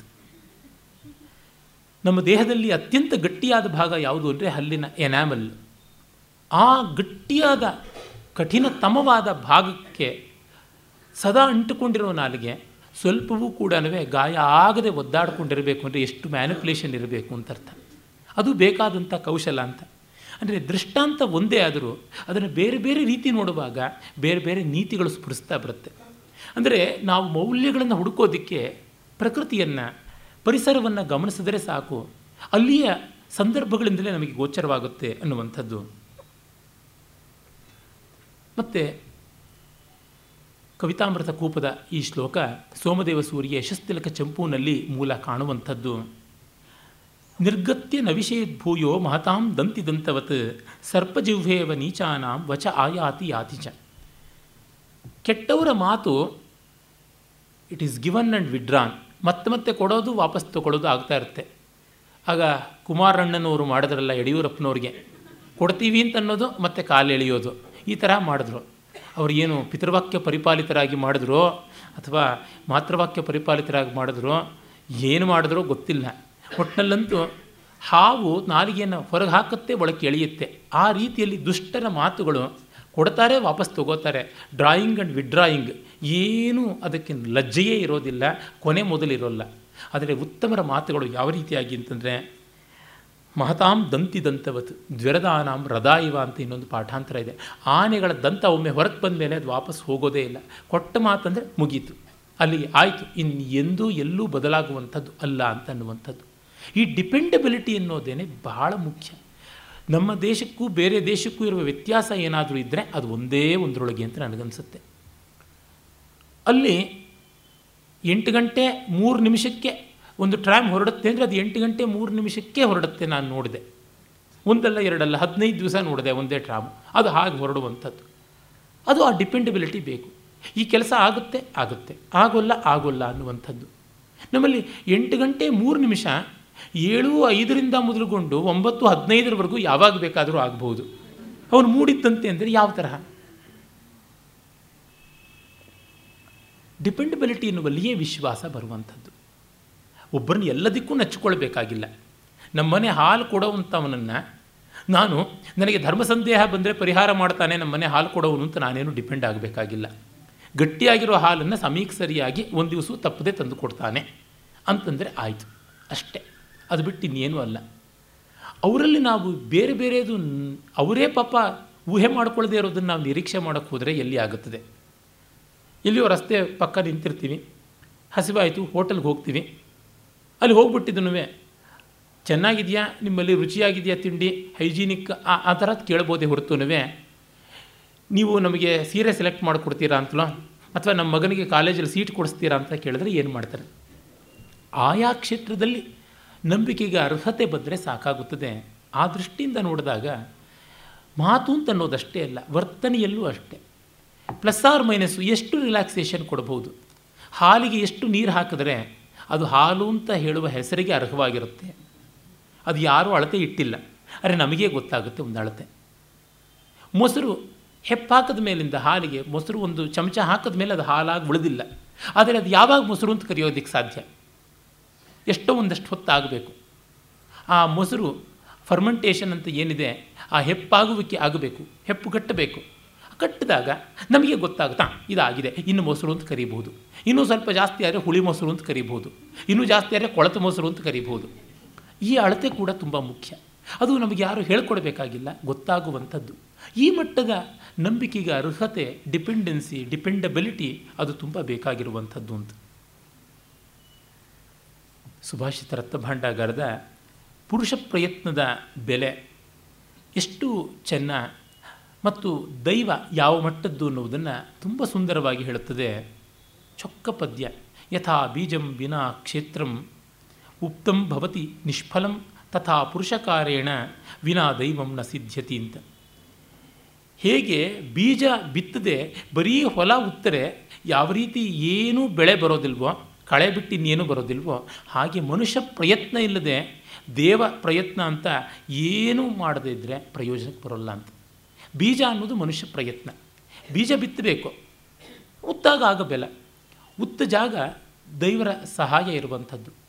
ನಾವು ಅದು ಏನೂ ಮಾಡದೆ ದೇವರಿಂದ ಆಗಬೇಕು ದೇವರಿಂದ ಆಗಬೇಕು ಅಂದರೆ ಕಳೆ ಮಾತ್ರ ಬೆಳೆಯಬೇಕಷ್ಟೇ, ಇನ್ನೇನೂ ಇಲ್ಲ. ಮತ್ತು ಆ ದೈವದ ಒಂದು ಅನುಕೂಲ ಆದರೂ ಆಗುವಂಥದ್ದು ಯಾವನು ಉದ್ಯೋಗಿಯೋ, ಯಾವನು ದೃಢಚಿತ್ತದಿಂದ ದುಡಿತಾನೋ ಅವನಿಗೆ ಮಾತ್ರ ಬೇರೆ ಇನ್ಯಾವುದಕ್ಕೂ ಅಲ್ಲ. ಅದೇ ಸಂದರ್ಭದಲ್ಲಿ ಇಂಥ ಮಹತ್ತರವಾದ ವ್ಯಕ್ತಿ ಕೂಡ ಯಾವುದಾದರೂ ಅಲ್ಪವಾಗಿದ್ದರೂ ಅದರ ಸಹಾಯ ಇಲ್ಲದೆ ಬರೋಕ್ಕಾಗೋದಿಲ್ಲ. ಅದನ್ನು ಪಂಚತಂತ್ರ ಹೇಳುತ್ತದೆ, ತುಷೇಣಾಪಿ ನಿರ್ಮುಕ್ತ ತಂಡುಲೋನ ಪ್ರರೋಹತಿ ಅಂತ. ಏನು ಮಹಾ, ಹುಟ್ಟು, ಸಿಪ್ಪೆ ಅಂತಂತೀವಿ.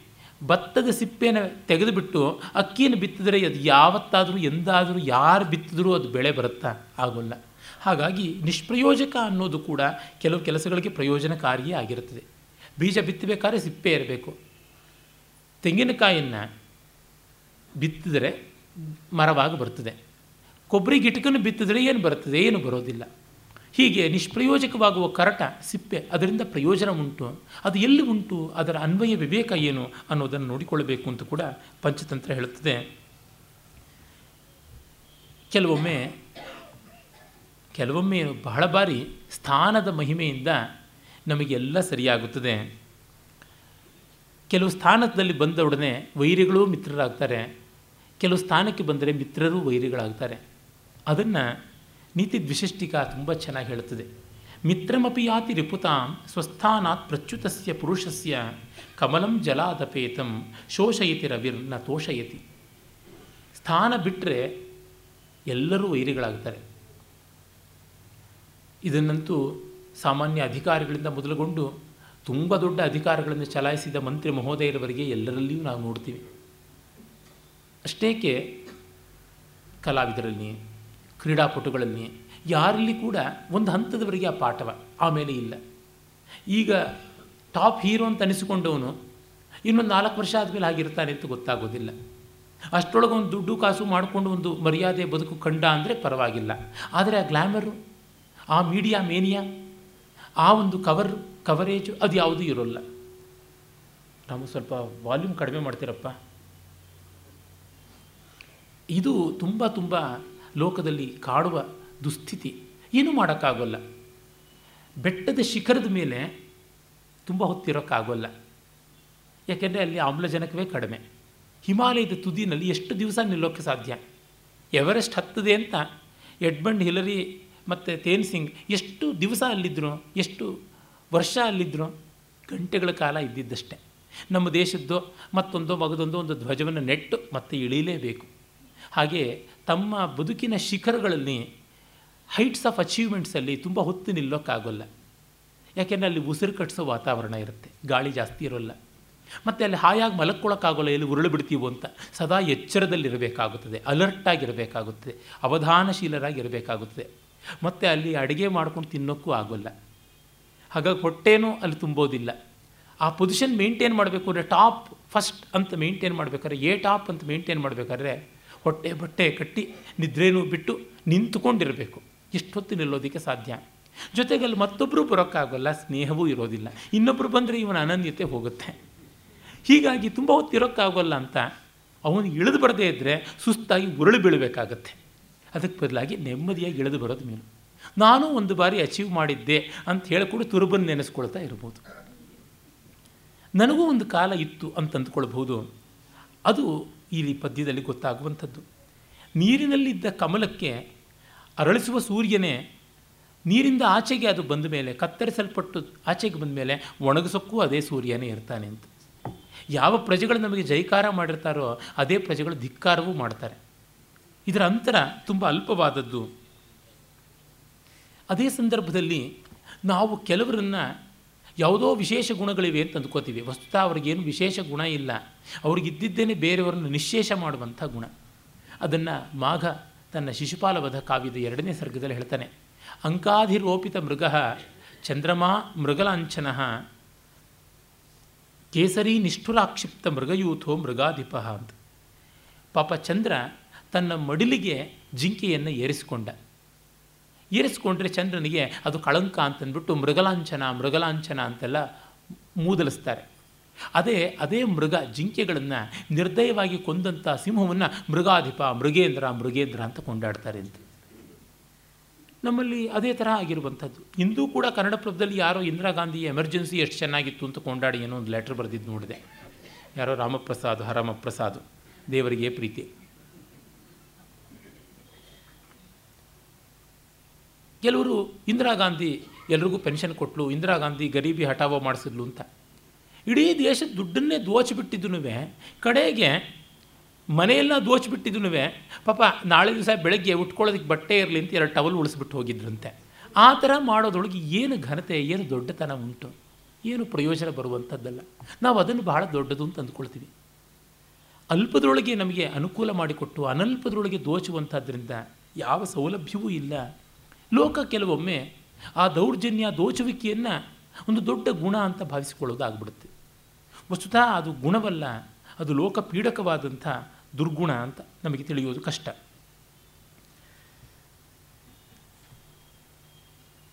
ಮತ್ತೊಂದು ಮಾತು. ಇದು ದೃಷ್ಟಾಂತ ಕಲಿಕಾ ಶತಕ ಅನ್ನುವ ಒಂದು ಕೃತಿಯಿಂದ ಬಂದದ್ದು.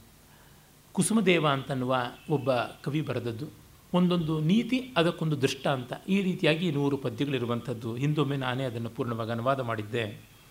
ಸಂಪತ್ಸು ಮಹತಾಂ ಚಿತ್ತಂ ಭವತ್ಯುಪಲ ಕೋಮಲಂ, ಭವತ್ಯುತ್ಪಲ ಕೋಮಲಂ, ಆಪತ್ಸು ಚ ಮಹಾಶೈಲ ಶಿಲಾ ಸಂಘಾತ ಕರ್ಕಶಂ. ಮಹಾತ್ಮರ ಮನಸ್ಸು ಸಂಪತ್ತು ಬಂದಾಗ ಅತ್ಯಂತ ಮೃದುವಾಗುತ್ತದೆ. ಕಮಲದ ದಳಗಳಷ್ಟು ವಿಪತ್ತು ಬಂದಾಗ ಬೆಟ್ಟಗಳ ಬಂಡೆಗಳಷ್ಟು ಕಠೋರವಾಗುತ್ತವೆ.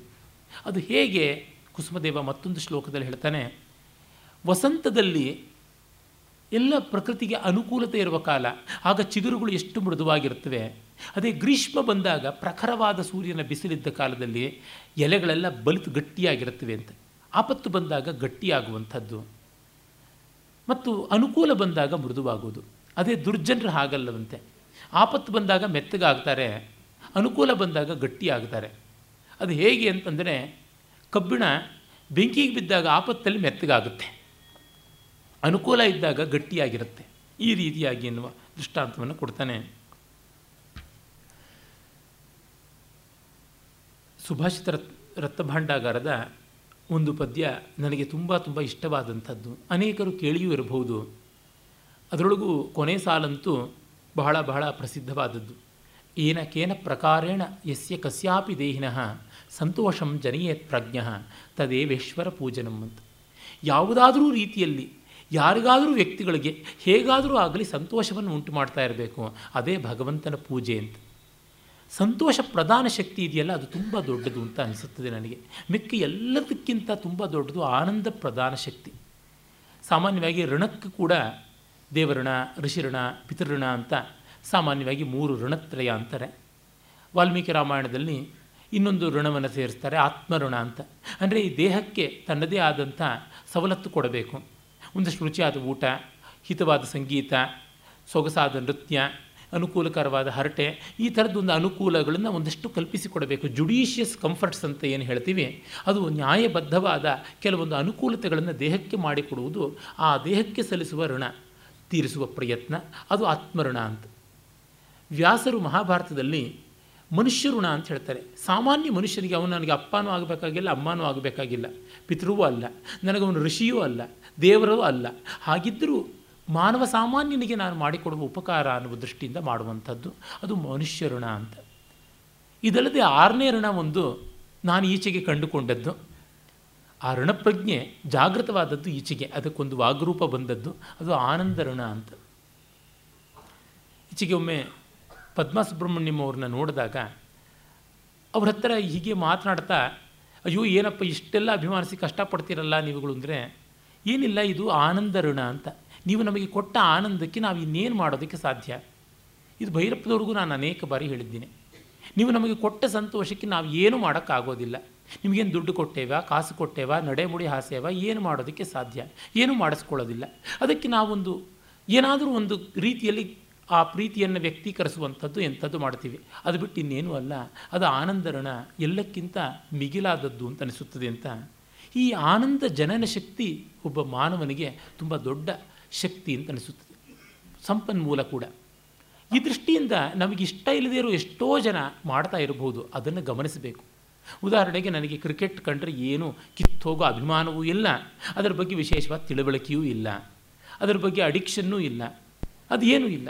ಹಿಂದೊಮ್ಮೆ ಒಂದು ಪದ್ಯ ಬರೆದಿದ್ದೆ. ಅದರ ತಾತ್ಪರ್ಯ ಮಾತ್ರ ನೆನಪಿದೆ.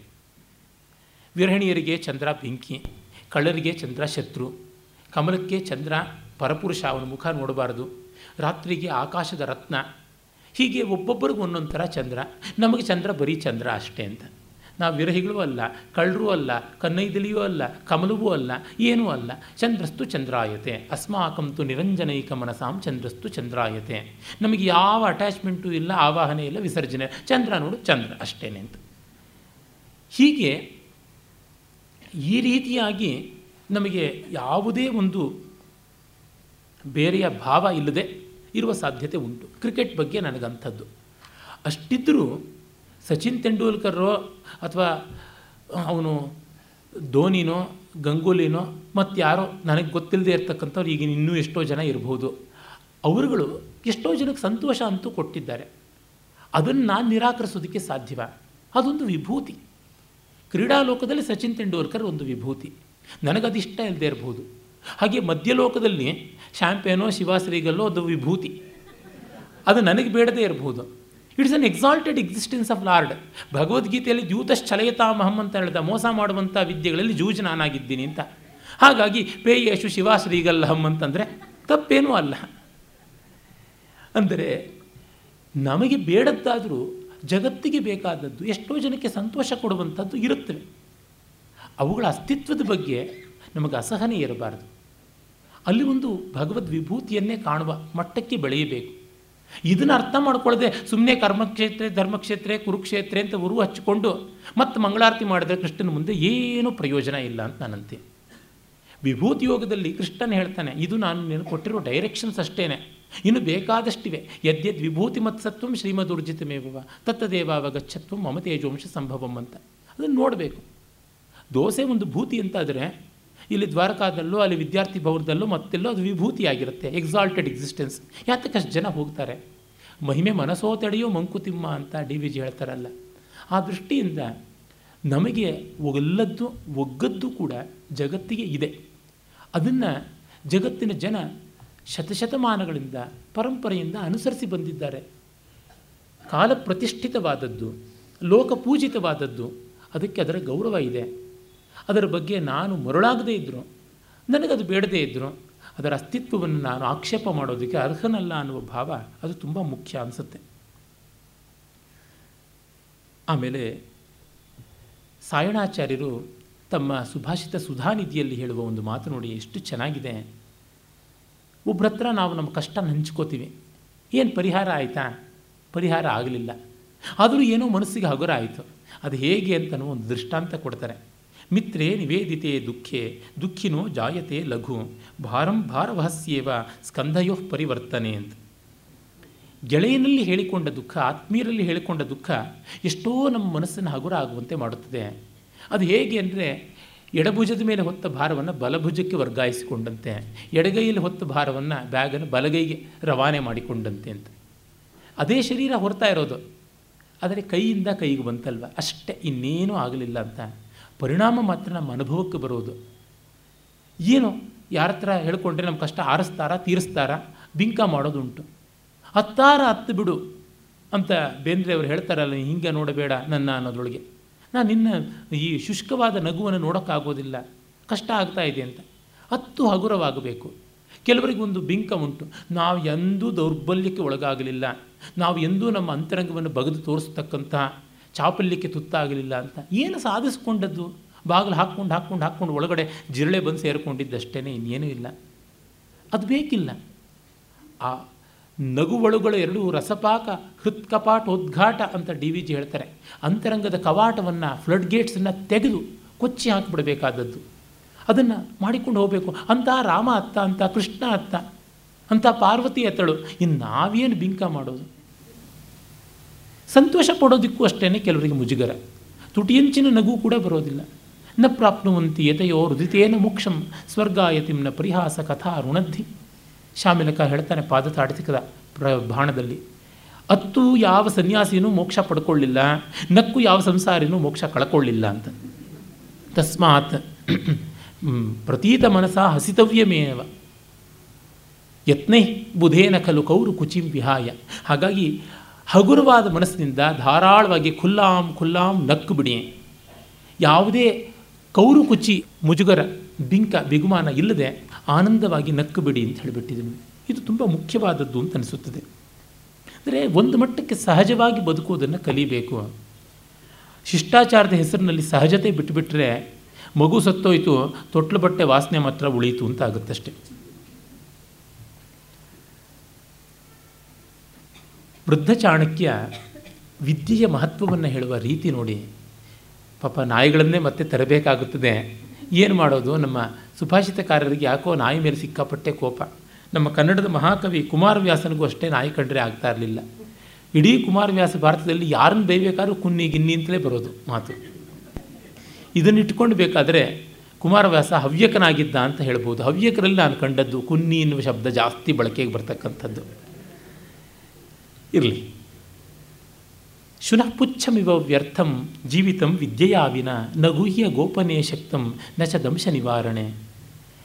ನಾಯಿಯ ಬಾಲ ಇದ್ದಂತೆ ವಿದ್ಯೆ ಇಲ್ಲದ ಬದುಕು ಮಾನ ಮುಚ್ಚೋಕ್ಕೂ ಪ್ರಯೋಜನಕ್ಕೆ ಬರೋಲ್ಲ, ಸೊಳ್ಳೆ ಚಿಗಟಗಳನ್ನು ಓಡಿಸೋಕ್ಕೂ ಪ್ರಯೋಜನಕ್ಕೆ ಬರೋಲ್ಲ ಅಂತ. ಅದು ಹಸುಗಳಂತೆ, ಹಸುಗಳ ಬಾಲದಂತೆ ಅಥವಾ ಕುದುರೆ ಬಾಲದಂತೆ ಮಾನ ಮುಚ್ಚುವಂತೇನೂ ಇಳಿಬಿದ್ದಿರೋಲ್ಲ ಚಟಮ್ಮಂತ ಮೇಲಕ್ಕೆ ನಿಂತಿರುತ್ತೆ. ಅದು ನಮ್ಮ ಸಿನಿಮಾ ನಾಯಕಿಯರ ವಸ್ತ್ರ ಇದ್ದಂತೆ ವಸ್ತ್ರವೂ ಇರಬೇಕು, ಏನನ್ನು ಮುಚ್ಚಬಾರ್ದು. ಕೈಲಾಸಂ ಹೇಳ್ತಾರಲ್ಲ, ಮಾತು ಆಡಬೇಕು, ಮೀನಿಂಗೂ ಇರಬಾರ್ದು ಅಂತ. ಮಾಡಬೇಕು, ಮಾಡದಂತಿರಬೇಕು ಅಂತನ್ನುವ ಶರಣರ ನೀತಿಯ ವಿಪರೀತ ವೃತ್ತಿ ಅಲ್ಲಿ ಕಾಣಿಸುವಂಥದ್ದು. ಈ ರೀತಿಯಾದ ಬದುಕು ಪ್ರಯೋಜನಕ್ಕೆ ಬರೋಲ್ಲ. ಇಲ್ಲಿ ವಿದ್ಯೆ ಅಂತಂದರೆ ಡಿಗ್ರಿಗಳು ಅನ್ನುವ ಅರ್ಥ ಅಲ್ಲ.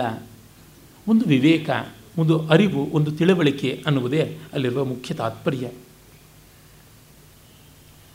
ಸಮಯೋಚಿತ ಪದ್ಯ ಮಾಲೀಕ ಬಹಳ ಚೆನ್ನಾಗಿರುವ ಒಂದು ಪದ್ಯ ಹೇಳುತ್ತೆ. ದೊಡ್ಡವರು ಅಂತ ವಯಸ್ಸಿಂದ ಅನಿಸ್ಕೊಂಡು ಬಿಟ್ಟರೆ ಗೌರವ ಬರೋಲ್ಲ. ಗುಣದಿಂದಲೂ ದೊಡ್ಡವರಾಗಿರಬೇಕು. ಗುಣದಿಂದ ದೊಡ್ಡವರಾಗಿರೋರು, ವಯಸ್ಸಿಂದ ಚಿಕ್ಕವರಾಗಿದ್ದರೂ ಗೌರವನೀಯರಾಗುತ್ತಾರೆ ನಹಿ ಜ್ಯೇಷ್ಠಸ್ಯ ಜ್ಯೇಷ್ಠತ್ವಂ ಗುಣೈರ್ಜ್ಯೇಷ್ಠತ್ವ ಮುಚ್ಚತೆ ಕೇತಕಿ ಗುರುಪತ್ರೇಭ್ಯೋ ಲಘೂನಾಮೇವ ಗೌರವಂ ಅಂತ. ಬಹಳ ಒಳ್ಳೆಯ ಪರಿಶೀಲನೆ. ಕೇದಿಗೆ ಹೂವನ್ನು ನೋಡಿದವರಿಗೆ ಗೊತ್ತಾಗುತ್ತೆ. ಕೇದಿಗೆ ಹೂವು ಮಳೆಗಾಲದ ಪುಷ್ಪ, ಸಾಮಾನ್ಯವಾಗಿ ವರಮಹಾಲಕ್ಷ್ಮಿಯ ವ್ರತದ ಹೊತ್ತಿಗೆ ಅದು ಮಾರುಕಟ್ಟೆಗೆ ಬಂದೇ ಇರುತ್ತದೆ. ಆ ಕೇದಿಗೆಯ ಹೂವು ಮುಳ್ಳಿಂದ ಕೂಡಿರತಕ್ಕಂಥದ್ದು. ಅದನ್ನು ತಾಳೆ ಹೂವು ಅಂತಲೂ ಕರೀತಾರೆ. ಸಂಸ್ಕೃತದಲ್ಲಿ ಕೇತಕಿ ಅಂತ ಕರೀತಾರೆ. ಸ್ವರ್ಣ ಕೇತಕಿ ಅಂತ ಹೇಳ್ತಾರೆ. ಮೇಲೆ ಹಸುರಾದ, ಒಳಗಡೆಗೆ ಕ್ರಮೇಣವಾಗಿ ಹಸುರಿಂದ ಹಳದಿ ಬಣ್ಣಕ್ಕೆ, ಬಂಗಾರದ ಬಣ್ಣಕ್ಕೆ ತಿರುಗುವಂತೆ ದಳಗಳು ಇರುತ್ತವೆ. ಹೊರಗಿನ ದಳಗಳು ದೊಡ್ಡವು ದಪ್ಪಗಿರುತ್ತವೆ ಮುಳ್ಳು ಜಾಸ್ತಿ ಇರುತ್ತೆ, ಪರಿಮಳ ಇರೋಲ್ಲ. ತೆಗೆದು ತೆಗೆದು ಒಳಗೆ ಒಳಗೆ ಹೋಗ್ತಾ ಇದ್ದಂತೆ ಪರಿಮಳ ಹೆಚ್ಚಾಗ್ತಾ ಹೋಗುತ್ತೆ. ಒಳಗಡೆ ಇರತಕ್ಕಂಥ ದಳ ತುಂಬ ಚಿಕ್ಕದು, ಮೃದು, ಮುಳ್ಳಿಲ್ಲ, ಪರಿಮಳ ಹೆಚ್ಚು. ಆದರೆ ಅದಿರ್ತಕ್ಕಂಥದ್ದು ಮೂರಂಗುಲವೂ ಇಲ್ಲ. ಹೊರಗಿನದು ಮೊಳದುದ್ದ ಇರ್ತದೆ. ಹಾಗಾಗಿ ವಯಸ್ಸಾಯಿತು ಉದ್ದ ಗಾತ್ರ ಬೆಳೆದುಬಿಟ್ರು ಅಂದರೆ ಅವರಿಗೆ ಗೌರವ ತನ್ನಂತೆ ಬರೋಲ್ಲ. ಗುಣ ಇರಬೇಕು, ಪರಿಮಳ ಪ್ರಧಾನವಾದ ಗುಣ ಇರಬೇಕು. ಕೇತಕಿ ಗುರುಪತ್ರೇಭ್ಯೋ ಲಘೂನಾಮೇವ ಗೌರವಂ ಅಂತ. ಎಷ್ಟೋ ಬಾರಿ ನಮಗಿಂತ ವಯಸ್ಸಿನಿಂದ, ಅಕಾಡೆಮಿಕ್ ಕ್ವಾಲಿಫಿಕೇಷನ್ಸಿಂದ ಕಡಿಮೆ ಇದ್ದವರು ಅಸಾಧಾರಣವಾದ ಸಾಧನೆ ಮಾಡಿರ್ತಾರೆ. ಅವರಿಗೆ ಗೌರವ ಕೊಡಬೇಕಾಗುತ್ತದೆ. ಗೌರವ ಕೊಡೋದ್ರೆ ಸುಮ್ಮನೆ ಕಾಲಿಗೆ ದಡಮ್ ಅಂತ ಬೀಳೋದು ಅಂತಲ್ಲ. ಮನಸ ಅವರ ವ್ಯಕ್ತಿತ್ವ ದೊಡ್ಡದು ಅಂತ ಭಾವಿಸಿಕೊಳ್ತಕ್ಕಂಥದ್ದು. ಆ ಕ್ಷೇತ್ರದಲ್ಲಿ ಅವರಿಗೆ ಎಕ್ಸಲೆನ್ಸ್ ಇದೆ ಅನ್ನುವಂಥದ್ದನ್ನು ಅರ್ಥ ಮಾಡಿಕೊಳ್ಳಬೇಕಾದದ್ದು. ಮತ್ತು ಅದನ್ನು ಬರೀ ಅವ್ರ ಮುಂದೆ ಮಾತ್ರ ಆಡಿ ಸುಮ್ಮನೆ ಆಗೋದಲ್ಲ. ಪರೋಕ್ಷದಲ್ಲಿ ಕೂಡ ಹೇಳಬೇಕಾದದ್ದು ಅದನ್ನು.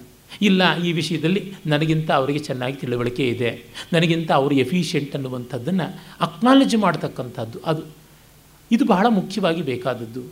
ಅದು ಈ ಕೇತಕಿ ಗುರುಪತ್ರೆಭ್ಯೋ ಲಘುನಾಮಿವ ಗೌರವಂ ಅನ್ನುವ ಒಳ್ಳೆಯ ದೃಷ್ಟಾಂತದಿಂದ ಎಷ್ಟು ಚೆನ್ನಾಗಿ ಮನಸ್ಸಿಗೆ ಮುಟ್ಟುತ್ತದೆ.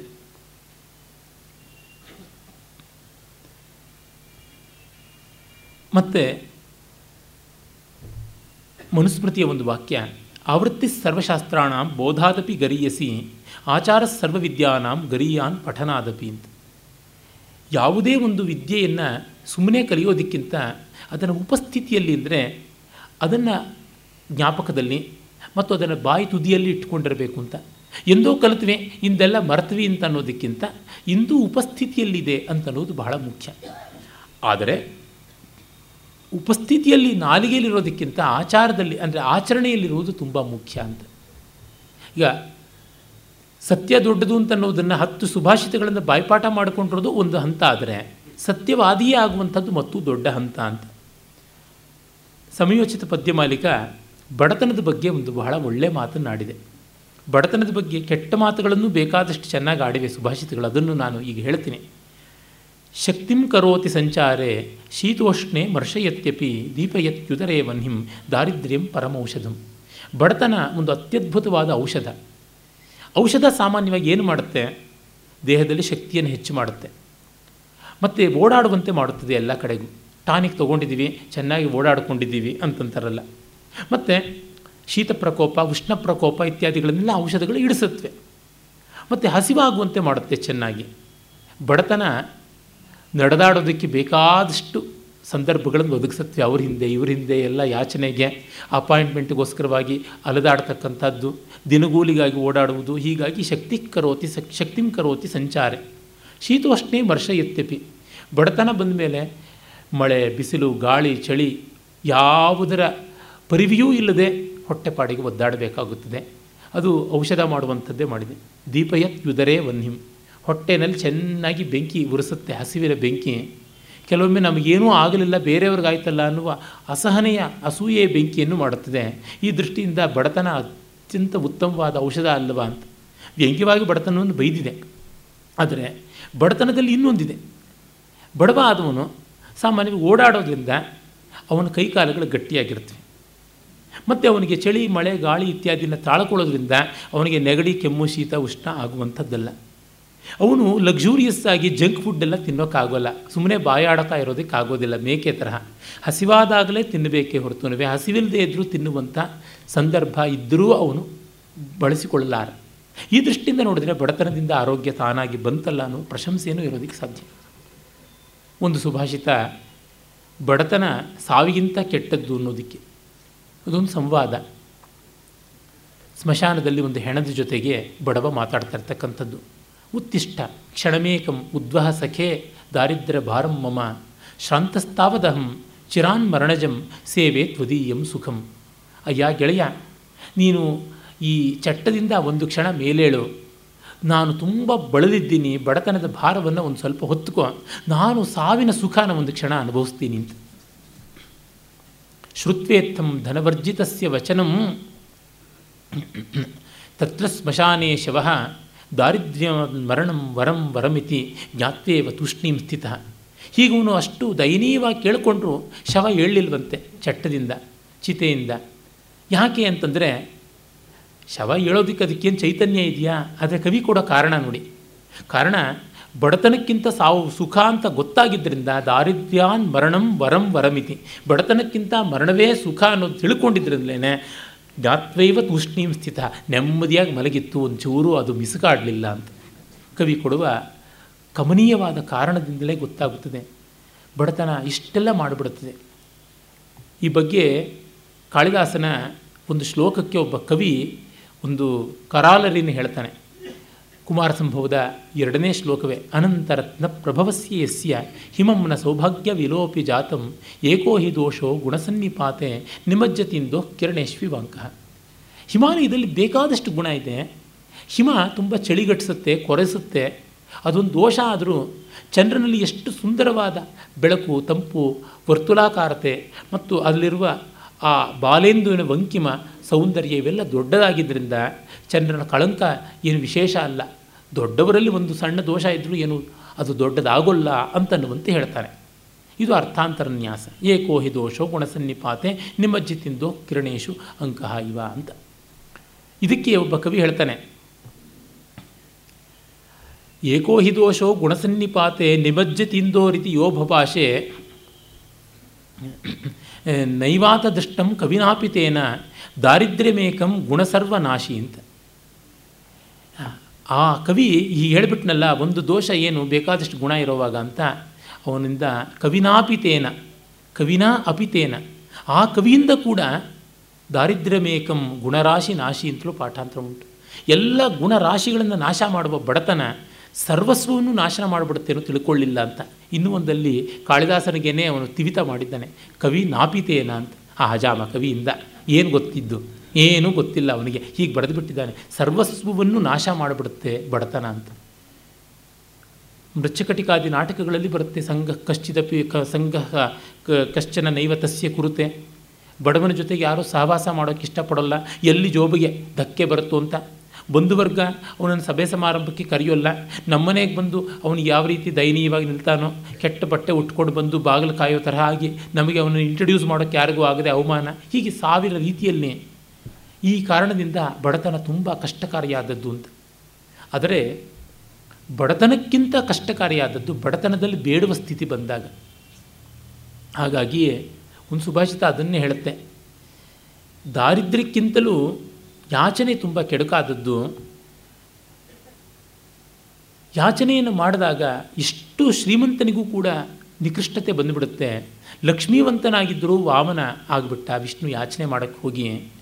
ಆದರೆ ಶಿವ ಬೆತ್ತಲೆ ಇದ್ದರೂ ಕೂಡ ಅವನು ಸರ್ವಜ್ಞ ಅಂತ ಅನಿಸ್ಕೊಂಡ ಅಂತ. ಇದನ್ನು ಯಾರು ಶಿವ ದೊಡ್ಡವನು ವಿಷ್ಣು ಕಡಿಮೆ ಅಂತ ಹೇಳೋಕೆ ಮಾಡಿದ್ದು ಅಂತ ಅಂದುಕೊಳ್ಬೇಡಿ. ಸುಭಾಷಿತಕಾರರಿಗೆ ಆ ಶೈವ, ವೈಷ್ಣವ ಯಾವ ಭೇದವೂ ಇಲ್ಲ. ಸಂದರ್ಭವನ್ನು ಇಟ್ಟುಕೊಂಡು ಅವ್ರು ಹೇಳ್ತಾರೆ ಅಷ್ಟೇ ಮತ್ತು ಸೋಮದೇವನ ಯಶಸ್ತಿಲಕ ಚಂಪು ಮುದ್ದೆ ಒಂದು ಸು ಒಳ್ಳೆಯ ಸುಭಾಷಿತ ಮನುಷ್ಯ ಪ್ರಯತ್ನದ ಬಗ್ಗೆ ಉದ್ಯಮಯನೈವ ಸಿದ್ಧ್ಯಂತಿ ಕಾರ್ಯಾಣಿ ನ ಮನೋರಥೈ ನಹಿ ಸುಪ್ತಸ್ಯ ಸಿಂಹಸ್ಯ ಪ್ರವಿಶಂತಿ ಮುಖೇ ಮೃಗಾ ನಮ್ಮ ಪ್ರಯತ್ನದಿಂದಲೇ ಫಲ ಬರುವುದು, ಸುಮ್ಮನೆ ಕಲ್ಪನೆಗಳಿಂದ ಅಲ್ಲ, ಸಿಂಹ ಕೂಡ ಆ ಅಂತ ಬಾಯಿ ತೆರೆದುಕೊಂಡು ಮಲಗಿದ್ದರೆ ಯಾವ ಪ್ರಾಣಿನೂ ಅದರ ಬಾಯಿಗೆ ತಾನಾಗಿ ಹೋಗಿ ಬೀಳೋದಿಲ್ಲ ಅಂತ. ನಾವು ಪ್ರಯತ್ನ ಪಡಬೇಕು, ನಾವು ಮಾಡಬೇಕು ಅಂತ. ಹೀಗಾಗಿ ಅಟೆಂಪ್ಟಿಂಗ್ ಅದು ತುಂಬ ತುಂಬ ಮುಖ್ಯವಾದದ್ದು. ಉದ್ಯಮ ಅಂದರೆ ಅದೇ. ನಿನ್ನೆ ದಿವಸ ಬೆಕ್ಕಿನ ಸುಭಾಷಿತ ಹೇಳಿದ್ನಲ್ಲ, ಉದ್ಯೋಗ ಖಲು ಕರ್ತವ್ಯ, ಫಲಂ ಮರ್ಜಾರವತ್ ಭವೇತ್ ಆ ರೀತಿಯಾಗಿ.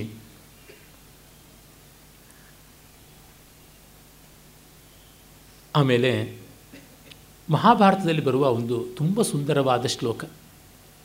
ಅದು ಸ್ವಂತ ಬುದ್ಧಿ, ವಿವೇಕ, ಅದಕ್ಕೆ ಸಂಬಂಧಪಟ್ಟಿದ್ದು. ಮಹಾಭಾರತದ ತುಂಬ ಸುಂದರವಾದ ಸುಭಾಷಿತಗಳಲ್ಲಿ ಇದೊಂದು ಅಂತ ಧೈರ್ಯವಾಗಿ ಹೇಳಬಹುದು. ಯಸ್ಯ ನಾಸ್ತಿ ಸ್ವಯಂ ಪ್ರಜ್ಞಾ, ಕೇವಲಂ ಯೋ ಬಹುಶ್ರುತಃ, ನ ಸ ಜಾನಾತಿ ತತ್ವಾರ್ಥಂ ದರ್ವಿ ಪಾಕರಸಾನಿವ. ಯಾರಿಗೆ ಸ್ವಂತ ಬುದ್ಧಿ ಇಲ್ಲವೋ ಸುಮ್ಮನೆ ಓದಿಕೊಂಡಿದ್ದಾನೋ, ಅವನಿಗೆ ಯಾವ ವಿದ್ಯೆಯೂ ಏನು ಪ್ರಯೋಜನಕ್ಕೆ ಬರೋಲ್ಲ. ಅದು ಹೇಗೆ ಅಂದರೆ, ಸೌಟನ್ನು ಯಾವ ಅಡುಗೆಯಲ್ಲಿ ಅದ್ದಿದ್ರೂ ಅದಕ್ಕೆ ಯಾವ ರುಚಿಯೂ ಗೊತ್ತಾಗೋಲ್ಲ. ಹಾಗೆ ಅಂತ. ಒಂದು ಸೌಟು ಸಾರಿಂದ ಮೊದಲುಗೊಂಡು ಕೊನೆಗೆ ಬಡಿಸ್ತಕ್ಕಂಥ ತವ್ವೆಯಿಂದ ಮೊದಲುಗೊಂಡು ಕೊನೆಗೆ ಬಡಿಸುವಂಥ ಮೊಸರಿನ ಬಗ್ಗೆ ಎಲ್ಲವನ್ನೂ ಅದ್ದಿ ಅದ್ದಿ ನೋಡಿರ್ಬೋದು. ಆದರೆ ಅದಕ್ಕೆ ಏನು ಗೊತ್ತಾಯಿತು? ಕೂಟಿಗೆ ಉಪ್ಪು ಜಾಸ್ತಿ ಆಗಿದೆಯಾ? ಪಾಯಸಕ್ಕೆ ಸಕ್ಕರೆ ಕಡಿಮೆ ಆಗಿದೆಯಾ? ಏನೊಂದು ಅದಕ್ಕೆ ಗೊತ್ತಾಗೋಲ್ಲ. ನಮಗೆಲ್ಲ ಗೊತ್ತು ವಿ ಆರ್ ಇನ್ಫಾರ್ಮ್ಡ್ ಅಂತಾರೆ but they are not formed ಹಿರಿಯಣ್ಣನವ್ರು ಹೇಳ್ತಾರೆ education in ancient India was not meant for informing the minds but to form the minds ಅಂತ. ಅದು ತುಂಬ ಮುಖ್ಯ. ವ್ಯಕ್ತಿತ್ವ ನಿರ್ಮಾಣ ಆಗಬೇಕು. ಬರೀ ಮಾಹಿತಿಯನ್ನು ಕೊಟ್ಟರೆ ಏನು? ಇವತ್ತು ಫಿಂಗರ್ ಟಿಪ್ಸಲ್ಲಿ ಜಗತ್ತಿನ ಮಾಹಿತಿ ಎಲ್ಲ ಇದೆ. ಮೊನ್ನೆ ದಿವಸ ನನ್ನ ಗೆಳೆಯ ವಾಸು ಕೇಳ್ತಾ ಇದ್ದ. ಸರ್ ಮೂರು ನಿಮಿಷ, ಯಾವುದ್ರ ಮೇಲೆ ಯಾವನು ಬೇಕಾದರೆ ಮಾತಾಡ್ಬೋದು? ವಿಕಿಪೀಡಿಯಾ ಇದ್ದೇ ಇದೆ. ಐದನೇ ನಿಮಿಷಕ್ಕೆ ಏನು? ಅದನ್ನು ಹೇಳಿ ಅಷ್ಟೇ ಅಂತ. You are what after five minutes ಅದು ಬಹಳ ಮುಖ್ಯ. ಈಗ ಯಾರಿಗೆ ಯಾವ ವಿಷಯದ ಬಗ್ಗೆ ಬಾಯಿ ಹಾಕ್ಕೊಂಡು ಮಾತಾಡೋಕ್ಕೆ ಬರೋಲ್ಲ. ಇಬ್ಬರು ಯಾವುದಾದ್ರೂ ವಿಷಯ ಮಾತಾಡ್ತಾ ಇದ್ದರೆ ಇನ್ನೊಬ್ಬ ಮೂರನೇವನಾಗಿ ಮಾತಾಡೋದಕ್ಕೆ ಸರ್ವಥಾ ಪಂಡಿತನೇ. ಆದರೆ ಒಬ್ಬನೇವನಾಗಿ ಅವನು ಮಾತಾಡೋಕ್ಕೆ ಸಾಧ್ಯವ. ಕ್ಯಾನ್ ಈ ಪ್ರಪೌಂಡ್ ಸಮಥಿಂಗ್ ಇಲ್ಲಿ ಬರುತ್ತದೆ, ಅದು ಬೇಕಾಗಿರೋದು ವಿವೇಕದಿಂದ. ಆ ವಿವೇಕ ಸಾಮಾನ್ಯದಲ್ಲಿ ಕಾಣುವ ವಿಶೇಷವನ್ನು, ವಿಶೇಷದಲ್ಲಿ ಕಾಣುವ ಸಾಮಾನ್ಯವನ್ನು ಎರಡನ್ನೂ ಕೂಡ ತುಂಬ ಚೆನ್ನಾಗಿ ತಿಳ್ಕೊಳ್ಳುತ್ತೆ. ಅದು ಬಹಳ ಮುಖ್ಯ ಅನ್ನುವಂಥದ್ದು. ಪಂಚತಂತ್ರದ ಒಂದು ಮಾತು ನೋಡಿ ಸ್ವಭಾವದ ಬಗ್ಗೆ ತುಂಬ ಚೆನ್ನಾಗಿ ಹೇಳುತ್ತೆ. ಹುಟ್ಟುಗುಣ ಸುಟ್ಟರು ಹೋಗೋಲ್ಲ ಅಂತಾರಲ್ಲ, ಅದಕ್ಕೆ ಸಂಬಂಧಪಟ್ಟಿದ್ದು. ಸ್ವಭಾವೋ ನೋಪದೇಶೇನ ಶಕ್ಯತೆ ಕರ್ತು ಅನ್ಯಥಾ, ಸುತಪ್ತಮಪಿ ಪಾನೀಯಂ ಪುನರ್ಗಚ್ಚತಿ ಶೀತತಾಂ. ನಮ್ಮ ಸ್ವಭಾವವನ್ನು ನಾವು ಏನೇ ಮಾಡಿದ್ರೂ ಬದಲಾಯಿಸ್ಕೊಳಕ್ಕಾಗಲ್ಲ. ನನ್ನ ಪಾಲಗಂತೂ ಅದು ಸತ್ಯ. ನನ್ನ ಆ್ಯಂಗ್ಯುಲಾರಿಟೀಸು ನನ್ನ ಕ್ರ್ಯಾಂಕಿ ಪ್ಯಾಂಕಿ ನೇಚರ್ ನನಗೆ ಬದಲಾಯಿಸ್ಕೊಳಕ್ಕಾಗೇ ಇಲ್ಲ. ಡಿ ವಿ ಜಿ ಅವ್ರಿಗೆ ಯಾರೋ ಹೇಳಿದ್ರಂತೆ ನಿಮಗೆ ಸ್ವಲ್ಪ ಮುಂಗೋಪ. ದಿವಸ ಒಂದೆರಡು ಸರ್ತಿ ಲಲಿತಾ ಸಹಸ್ರಾಮ ಓದಿ ಅಂತ. ಸ್ವಾಮಿ ಅಂಥ ಸಣ್ಣ ಪುಟ್ಟದಕ್ಕೆಲ್ಲ ಜಗ್ಗುವಂಥದ್ದಲ್ಲ ನನ್ನ ಕೋಪ ಅಂತಂದ್ರಂತೆ. ಹಾಗಾಗುತ್ತೆ. ಪ್ರಾಣಾಯಾಮ ಮಾಡಿಬಿಡಿ. ನನಗೆ ಸಾಂವೇದ ಹೇಳಿಕೊಟ್ಟಂಥ ಗುರುಗಳು, ಮಹಾನುಭಾವರು, ಶೇಷಣ್ಯ ಶ್ರೌತಿಗಳು, ಗಣೇಶವರೇ, ನೀವು ಕೋಪ, ಬೇಸರ ಅಂತಂತೀರಾ? ಪ್ರಾಣಾಯಾಮ ಮಾಡಿ ಸರಿ ಹೋಗುತ್ತೆ ಅಂತ. ನಾನು ಹೇಳ್ತಾ ಇದ್ದೆ, ಶೇಷಣ್ಣನವರೇ, ಪ್ರಾಣ ಹೋದರೂ ಕೂಡ ಇದು ಹೋಗುವಂಥದ್ದಲ್ಲ ಅನಿಸುತ್ತೆ. ಜಗತ್ತಲ್ಲಿ ಅಂತರ್ಪಿಶಾಚವಾಗಿ ಓಡಾಡ್ತಾ ಇರುತ್ತೆ ಅಂತ. ಕಷ್ಟ. ಇದೆಲ್ಲ ಪರ್ಸ್ನಾಲಿಟಿ ಡೆವಲಪ್ಮೆಂಟ್ ಬುಕ್ಸಲ್ಲಿ ಇಪ್ಪತ್ತು ದಿವಸಗಳಲ್ಲಿ ನಿಮ್ಮನ್ನು ನೀವು ಬದಲಾಯಿಸ್ಕೊಂಡ್ಬಿಡಿ. ಮೂವತ್ತು ದಿವಸದಲ್ಲಿ ಈ ಯಾವುದೋ ಟರ್ಮರಿಕ್ ಕ್ರೀಮೋ ವ್ಯಾನಿಷಿಂಗ್ ಕ್ರೀಮೋ ಹಚ್ಕೊಂಡ್ರೆ ಮುಖವೇ ವ್ಯಾನಿಷ್ ಆಗಿಬಿಡುತ್ತೆ. ಬೆಳ್ಳಗಾಗ್ತೀರಾ, ಸಣ್ಣಗಾಗ್ತೀರಾ ಇನ್ನು ಯಾವುದೋ ಬೆಲ್ಟನ್ನು ಸೊಂಟಕ್ಕೆ ಕಟ್ಕೊಂಡ್ರೆ ಅಲ್ಲಿ ಮ್ಯಾಗ್ನೆಟ್ ಇದೆ. ನೀವು ಮೈ ಬಗ್ಗಿಸ್ದೇ ಸೊಂಟ ತೆಳ್ಳಗಾಗ್ಬಿಡುತ್ತೆ. ಏನೂ ಆಗೋದಿಲ್ಲ. ನಮ್ಮ ಜೇಬಷ್ಟೇ ತೆಳ್ಳಗಾಗೋದು, ಪರ್ಸಷ್ಟೇ ಸೊರಗುವುದು. ಸ್ವಭಾವ ಬದಲಾಗೋದು ತುಂಬ ತುಂಬ ಕಷ್ಟ. ಎಷ್ಟರ ಮಟ್ಟಿಗೆ ಅಂದರೆ ಅಸಾಧ್ಯ ಅನ್ನುವಷ್ಟರ ಮಟ್ಟಿಗೆ ಕಷ್ಟ. ಅದೆಲ್ಲ ಬಹಳ ರಂಜನೀಯವಾಗಿರ್ತದೆ ನಮ್ಮ ವಿಶ್ವೇಶ್ವರ ಭಟ್ರು ಜಯೋಪಾಖ್ಯಾನಗಳನ್ನು ಬರಿತಾನೇ ಇರ್ತಾರೆ. ಸ್ಟೀವ್ ಜಾಬ್ಸನ್ ಬಗ್ಗೆ, ಮತ್ತೊಬ್ಬರ ಬಗ್ಗೆ, ಇನ್ನೊಬ್ಬರ ಬಗ್ಗೆ ಬರಿತಾನೇ ಇರ್ತಾರೆ. ಆದರೆ ಅವರಿಗೆ ಮನಸ್ಸಿಗೆ ಗೊಂದಲ ಬಂದಾಗ ಏನೂ ಮಾಡೋಕ್ಕಾಗಲ್ಲ, ಗೊಂದಲವನ್ನು ಗೊಂದಲವಾಗಿ ನೋಡಬೇಕಾಗುತ್ತೆ. ಪರೋಪದೇಶಕ್ಕೆ ಪಾಂಡಿತ್ಯ ತುಂಬ ಚೆನ್ನಾಗಿ ಪ್ರಯೋಜನಕ್ಕೆ ಬರುತ್ತೆ. ಸಕ್ಸಸ್ ಆದವ್ರ ಬದುಕನ್ನು ಇಟ್ಕೊಂಡು ಸಕ್ಸಸ್ ಸ್ಟೋರೀಸ್ ಬರೆಯೋದು ದೊಡ್ಡದಲ್ಲ. ಸಾರ್ವಜನಿಕವಾಗಿ ಮಾಡಬೇಕು. ಭಾರತದಲ್ಲಿರ್ತಕ್ಕಂಥ ನೂರ ಹತ್ತು ಕೋಟಿ ಜನದಲ್ಲಿ ಐವತ್ತು ಕೋಟಿ ಜನ ಬ್ಯಾಟ್ ಬೀಸಿದ್ರೆ ಸಚಿನ್ ತೆಂಡೂಲ್ಕರ್ ಆಗೋಕ್ಕೆ ಸಾಧ್ಯವ? ಅರವತ್ತು ಕೋಟಿ ಜನ ಕಂಟ್ಲು ಬಿಚ್ಚಿದ್ರೆ ಲತಾ ಮಂಗೇಶ್ಕರ್ ಆಗೋದಕ್ಕೆ ಸಾಧ್ಯವ? ಕೆಲವರಿಗೆ ಸಾಧ್ಯ. ಈ ಡೆಮಾಕ್ರಸಿನ ಎಲ್ಲೂ ಅಪ್ಲೈ ಮಾಡೋಕ್ಕಾಗೋಲ್ಲ ಅವನಿಗಾಗೋದು ನಿನಗೆ ಯಾಕೆ ಆಗೋಲ್ಲ? ಅವನು ನಾನಲ್ಲ ಅಷ್ಟೇ. ಅಲ್ಲಿಗೆ ಬರುತ್ತದೆ. ಈ ವ್ಯವಹಾರದ ಅದ್ವೈತ ಅಪಾಯಕಾರಿಯಾದದ್ದು ವ್ಯವಹಾರದಲ್ಲಿ ದ್ವೈತವೇ ಇರುವಂಥದ್ದು. ನಮ್ಮ ನಮ್ಮ ರೀತಿಯಲ್ಲಿ ನಾವು ಎಷ್ಟಾಗುತ್ತೋ ಅಷ್ಟು ಮಾಡ್ಬೋದು. ಈ ರಿಯಾಲಿಟೀಸ್ ಹೇಳಿದ್ರೆ ಕಾಸ್ಮೆಟಿಕ್ ಆದ ಈ ಅಪೀಲ್ ಆಗುವಂಥದ್ದಲ್ಲ. ಡಿ ವಿ ಜಿಯವರು ಹೇಳ್ತಾರೆ. ಎಷ್ಟು ಬೆಳೆದೀಯ ನೀನು? ಚೋಟುದ್ದ ಬೆಳೆದೀಯ? ಸ್ಪರ್ಧೆಯೇ ತ್ರಿವಿಕ್ರಮಗೆ ಮಂಕುತಿಮ್ಮ. ತ್ರಿವಿಕ್ರಮನಷ್ಟು ಬೆಳೆಯೋದಕ್ಕೆ ಸಾಧ್ಯವ? ಸಾಮಿಂದ ಎಷ್ಟು ಬೆಳೆದೀಯ? ಏನು ಸ್ವಿಮ್ಮಿಂಗಿಗೆ ಹೋದರೂ, ಏನು ರೋಮನ್ ರಿಂಗ್ಸ್ ಇಟ್ಕೊಂಡು ಎಕ್ಸರ್ಸೈಸ್ ಮಾಡಿದ್ರು, ಎಷ್ಟು high jump long jump Complan boy Complan girl ಅಂತಂದರು ಕಡೆಗೆ ಅವರು ಏನು? ಒಂದು ಅಂಗುಲವ, ಮೂರು ಅಂಗುಲವ ಬೆಳೆಯೋದು. ಎಂಟಡಿ ಬೆಳೆಯೋದಕ್ಕೆ ಸಾಧ್ಯವ? ಬೆಳೆದ್ರೆ ಅಕ್ರಮೆಗಾಲೆ ಅಂತ ರೋಗ ಬಂತು ಅಂತಂತಾರೆ ಅಷ್ಟೇ, ಇನ್ನೇನೂ ಇಲ್ಲ. ಸ್ವಭಾವಕ್ಕೂ ಅದರದ್ದೇ ಆದದ್ದು ಉಂಟು. We have to accept people as they are ಅನಿವಾರ್ಯ, ಏನು ಮಾಡೋಕ್ಕಾಗೋಲ್ಲ. ಇದನ್ನು ಹೇಳೋದಿಲ್ಲ ಮೊದಲು. ಈ ದೃಷ್ಟಿಯಿಂದ ವಾಸ್ತವವನ್ನು ಹೇಳುವ ಪಂಚತಂತ್ರ ತುಂಬ ಉಪಾದೇಯವಾದದ್ದು. ಸ್ವಭಾವೋ ನೋಪದೇಶೇನ ಶಕ್ಯತೆ ಕರ್ತು ಮನ್ಯಥ ಉಪದೇಶಗಳಿಂದ ನಮ್ಮ ಸ್ವಭಾವ ಬದಲಾಗೋದಿಲ್ಲ. ಅಹಂ ಬ್ರಹ್ಮಾಸ್ಮಿ ಅಹಂ ಬ್ರಹ್ಮಾಸ್ಮಿ ಅಂತ ಎಷ್ಟು ಸರ್ತಿ ಹೇಳ್ಕೊಂಡ್ರೂ ಬಾಯಿ ಒಣಗುತ್ತಷ್ಟೇ, ಇನ್ನೇನೂ ಆಗೋದಿಲ್ಲ. ಸುತಪ್ತಮಪಿ ಪಾನೀಯಂ ಪುನರ್ಗಚ್ಚತಿ ಶೀತತ. ನೀರನ್ನು ಎಷ್ಟು ಕುದಿಸಿಟ್ರೂ ಒಂದು ಅರ್ಧ ಗಂಟೆ ಆದಮೇಲೆ ತಣ್ಣಗೆ ಆಗುತ್ತೆ. ನಮ್ಮ ಸ್ವಭಾವವನ್ನು ನಾವು ಸಂದರ್ಭಗಳಿಂದ ಎಷ್ಟು ಬೂಸ್ಟ್ ಮಾಡಿಕೊಂಡ್ರು ಕಡೆಗೆ ಅಲ್ಲಿಗೆ ಬಂದು ನಿಲ್ಲುತ್ತೆ. ನಾವು ಮರದ ಕಾಲು ಕಟ್ಕೊಂಡು ಎತ್ತರ ಆದ್ವಿ ಅನ್ಬೋದು. ಮತ್ತು ಎಡವು ಬಿದ್ದು ಕೆಳಗೆ ಬಂದು ಕೂತ್ಕೋಬೇಕಾಗುತ್ತೆ. ಕವಿತಾಮೃತ ಕೂಪದ ಒಂದು ಸುಭಾಷಿತ ಚಿಂತನೀಯ ಹಿ ವಿಪದಾಂ ಆದಾವಿವ ಪ್ರತಿಕ್ರಿಯಾ ನ ಖನನಂ ಯುಕ್ತಂ ಪ್ರದೀಪ್ತೆ ವನ್ಹಿನಾ ಗೃಹೆ ಅಂತ ಸ್ವಲ್ಪ ಫ್ಯೂಚರಿಸ್ಟಿಕ್ ಆಗಿರಬೇಕು. ಆದಂತೆ ಆಗುತ್ತದೆ ಅಂತ ಕಣ್ಣು ಮುಚ್ಚಿಕೊಂಡಿರೋದಲ್ಲ. ಅತಿ ಇಲ್ಲದೇ ಇದ್ದರೂ ಒಂದು ಮಿತಿಯೊಳಗಾದರೂ ಭವಿಷ್ಯತ್ತಿನ ಬಗ್ಗೆ ಯೋಚನೆ ಇರಬೇಕು. ಯಾವ ರೀತಿಯಾಗಿ? ವಿಪತ್ತು ಬರುವುದಕ್ಕೆ ಮೊದಲೇ ಯೋಚನೆ. ಮನೆಗೆ ಬೆಂಕಿ ಬಿದ್ದಾಗ ಬಾವಿ ಅಗಿಯೋದಕ್ಕೆ ಹೋಗಬಾರ್ದು. ನ ಕೂಪ ಖನನಂ ಯುಕ್ತಂ ಪ್ರದೀಪ್ತೆ ವನ್ಹಿನಾಗ್ರಹೆ ಮನೆಗೆ ಬೆಂಕಿ ಬಿದ್ದಾಗ ಬಾವಿ ತೋಡುವ ಅವಿವೇಕಕ್ಕಿಂತ ಮೊದಲಿಗೆ ಸ್ವಲ್ಪ ಯೋಚನೆ ಮಾಡೋದು ಒಳ್ಳೆಯದು ಅಂತ. ಆ ರೀತಿಯ ಯೋಚನೆಯನ್ನು ತುಂಬ ಮಾಡಿಕೊಂಡು ಹೋಗ್ಬಿಟ್ರೆ ನಮ್ಮ ರಾಜಕಾರಣಿಗಳು, ಮಕ್ಕಳಿಗೆ, ಮೊಮ್ಮಕ್ಕಳಿಗೆ, ಮರಿಮಕ್ಕಳಿಗೆ, ಅನೈತಿಕ ಸಂತಾನಕ್ಕೆ, ಶನಿ ಸಂತಾನಕ್ಕೆ ಎಲ್ಲ ಆಗುವಷ್ಟು ಒಂದು ಇಪ್ಪತ್ತು, ಮೂವತ್ತು ಸಾವಿರ ಜನ್ಮಗಳಿಗೆ ಬೇಕಾದಷ್ಟು ಆಸ್ತಿ ಮಾಡಿದಾರಲ್ಲ ಹಾಗಾಗ್ಬಿಡುತ್ತೆ. ಅಷ್ಟು ಫ್ಯೂಚರಿಸ್ಟಿಕ್ ಆಗಿರಬೇಕಾಗಿಲ್ಲ. ಡಿ ವಿ ಜಿಯವರು ಹೇಳ್ತಾರಲ್ಲ, ಸ್ವಸ್ಥತೆಯ ನಲುಗಿಸದ ಜಗದಾಸ್ಥೆಯೊಂದು ಗುಣ. ಅಸ್ಥೆಯನ್ನು ಕುಂದಿಸದ ತಾಟಸ್ಥ್ಯ ಒಂದು ಅಂತ. ಫ್ಯೂಚರ್ ಅನ್ನುವುದು ಇವತ್ತನ್ನು ಹಾಳು ಮಾಡದಿರೋಷ್ಟು ಮಟ್ಟಿಗೆ ನಾಳೆ ಯೋಚನೆ ಇರಬೇಕು. ಹಾಗೆ ಇವತ್ತಿನರೊಳಗೆ ನಾಳೆಯನ್ನು ಪೂರ್ತಿಯಾಗಿ ಉಪೇಕ್ಷೆ ಮಾಡದಿರೋಷ್ಟು ಮಟ್ಟಿಗೆ ಆ ಗಮನ ಇರಬೇಕು ಅಂತ. ಆ ಹದ ತುಂಬ ಮುಖ್ಯ. ಸಜ್ಜನ, ದುರ್ಜನರ ವ್ಯಕ್ತಿತ್ವದ ಬಗ್ಗೆ ಸುಂದರ ಪಾಂಡ್ಯ ಮತ್ತೊಂದು ಪದ್ಯವನ್ನು ಹೇಳ್ತಾನೆ. ಮೃದ್ಘಟ ಇವ ಸುಖಭೇದ್ಯ ದುಸ್ಸಂಧಾನಶ್ಚ ದುರ್ಜನೋ ಭವತಿ, ಸುಜನಸ್ತು ಕನಕ ಘಟ ಇವ ದುರ್ಭೇದ್ಯ ಸುಸಂಧಾನಶ್ಚ ಅಂತ. ಮಣ್ಣಿನ ಮಡಕೆಯ ಹಾಗೆ ದುರ್ಜನ ಮೈತ್ರಿಯನ್ನು ಬೇಗ ಒಡ್ಕೊಂಡು ಬಿಡ್ತಾನೆ ಆದರೆ ಅಂಟಿಸೋಕ್ಕೆ ಮಾತ್ರ ಆಗೋದೇ ಇಲ್ಲ. ಆದರೆ ಬಂಗಾರದ ಪಾತ್ರೆ ಇದ್ದಂತೆ ಸುಜನರ ಮೈತ್ರಿ ಬಿರುಕು ಬಿಡೋಲ್ಲ ಬಿಟ್ಟರೆ ಬೆಸೆಯೋದು ಬಹಳ ಸುಲಭ ಅಂತ. ಕೆಲವರದು ದೀರ್ಘ ದ್ವೇಷ ಉಂಟು. ಸ್ನೇಹ ಮುರುಕೊಳ್ಳೋದು ಅಂತಂದರೆ ಅದು ಮುರುಕೊಳ್ಳುವಂಥದ್ದೇನೆ ಆ ರೀತಿಯಾದ ವೈರಗಳು ಬೇಡ ಅಂತ. ಸ್ನೇಹವನ್ನು ಯಾರು ಎಂದೂ ಬಿಡಬಾರದು. ಅದರ ಡಿಗ್ರೀಸನ್ನು ವ್ಯತ್ಯಾಸ ಮಾಡಿಕೊಳ್ಬಹುದು. ಅದು ಕೆಲವು ಸರ್ತಿ ಹೈಬರ್ನೇಷನ್ಗೆ ಹೋಗಿರ್ಬೋದು. ಆದರೆ ಅದನ್ನು ಉಳಿಸಿಕೊಳ್ಳಬೇಕಾದದ್ದು ಧರ್ಮ. ಅದು ತುಂಬ ದೊಡ್ಡ ಮೌಲ್ಯ. ಮಿಕ್ಕಿ ಯಾವುದೇ ಯಾವುದೇ ಹೇಗೆ ಇದ್ದರೂ ಕೂಡ ಕೆಲವರು ಬಹಳ ಸಣ್ಣ ಸಣ್ಣ ವಿಷಯಗಳಿಗೆ ನಾವು ಕುಡಿಯುವಂಥದ್ದು ಅವ್ರು ಕುಡಿಯಲಿಲ್ಲ ನಾವು ತಿನ್ನುವಂಥದ್ದು ಅವ್ರು ತಿನ್ನೋಲ್ಲ ಅಂತಂದರೆ ಸಾಕು ಸ್ನೇಹ ಬಿಟ್ಟು ಹೋಗುವಂಥದ್ದು. ನಾವು ಇಷ್ಟಪಟ್ಟಂಥ ಸಂಗೀತ ಅವ್ರು ಇಷ್ಟಪಡಲಿಲ್ಲ, ಅದಕ್ಕೆ ಸ್ನೇಹ ಮುರುಕೊಳ್ಳುವಂಥದ್ದು. ಇದು ಯಾವ ಮಾತ್ರಕ್ಕೆ ಬಂತು? ಒಂದು ಔದಾರ್ಯ ಬೇಕಲ್ವ? ಆಂಧ್ರಶಂಸ್ಯ ಬೇಕಲ್ವ? ಎಷ್ಟು ಭಿನ್ನತೆಗಳ ಮಧ್ಯದಲ್ಲಿಯೂ ಒಂದು ಪ್ರೀತಿ, ಒಂದು ವಾತ್ಸಲ್ಯವನ್ನು ಇಟ್ಟುಕೊಂಡಿರೋದಕ್ಕೆ ಸಾಧ್ಯ ಅನ್ನುವುದನ್ನು ತೋರ್ಪಡಿಸುವಂಥದ್ದು ಈ ಮಹಾಕೃತಿಗಳ ಲಕ್ಷಣ. ನರಾಭರಣ ಅನ್ನುವ ಒಂದು ಸುಭಾಷಿತ ಸಂಗ್ರಹದ ಒಂದು ಎಷ್ಟು ಚೆನ್ನಾದ ಪದ್ಯ ನೋಡಿ. ನರಸ್ಯಾಭರಣಂ ರೂಪಂ. ರೂಪಸ್ಯಾಭರಣಂ ಗುಣ, ಗುಣಸ್ಯಾಭರಣಂ ಜ್ಞಾನಂ, ಜ್ಞಾನಸ್ಯಾಭರಣಂ ಕ್ಷಮ. ಇದು ಏಕಾವಳಿ ಎನ್ನುವಂಥ ಒಂದು ಅಲಂಕಾರವೂ ಆಗಿದೆ. ಏಕಾವಳಿ ಅಂತಂದರೆ ಕನೆಕ್ಷನ್ ಇಟ್ಕೊಂಡು ಹೋಗುವಂಥ ಒಂದೇ ಚೈನ್ ಆ ರೀತಿಯಾದ ಅಲಂಕಾರ. ಮನುಷ್ಯನ ಆಭರಣ ರೂಪ, ರೂಪದ ಆಭರಣ ಗುಣ, ಗುಣದ ಆಭರಣ ಜ್ಞಾನ, ಜ್ಞಾನದ ಆಭರಣ ಕ್ಷಮೆ ಅಂತ. ಎಷ್ಟು ಚೆನ್ನಾಗಿ ರೂಪದಿಂದ ಕ್ಷಮೆಯವರೆಗೂ ಬಂದಿದೆ. ಕ್ಷಮೆ ಅಂದರೆ ಕ್ಯಾಪಬಿಲಿಟಿ ವಿತ್ ಸ್ಟ್ಯಾಂಡಿಂಗ್ ಪವರ್ ಅಂತಲೂ ಅರ್ಥ ಇದೆ. ತಾಳ್ಮೆಯ ಗುಣ.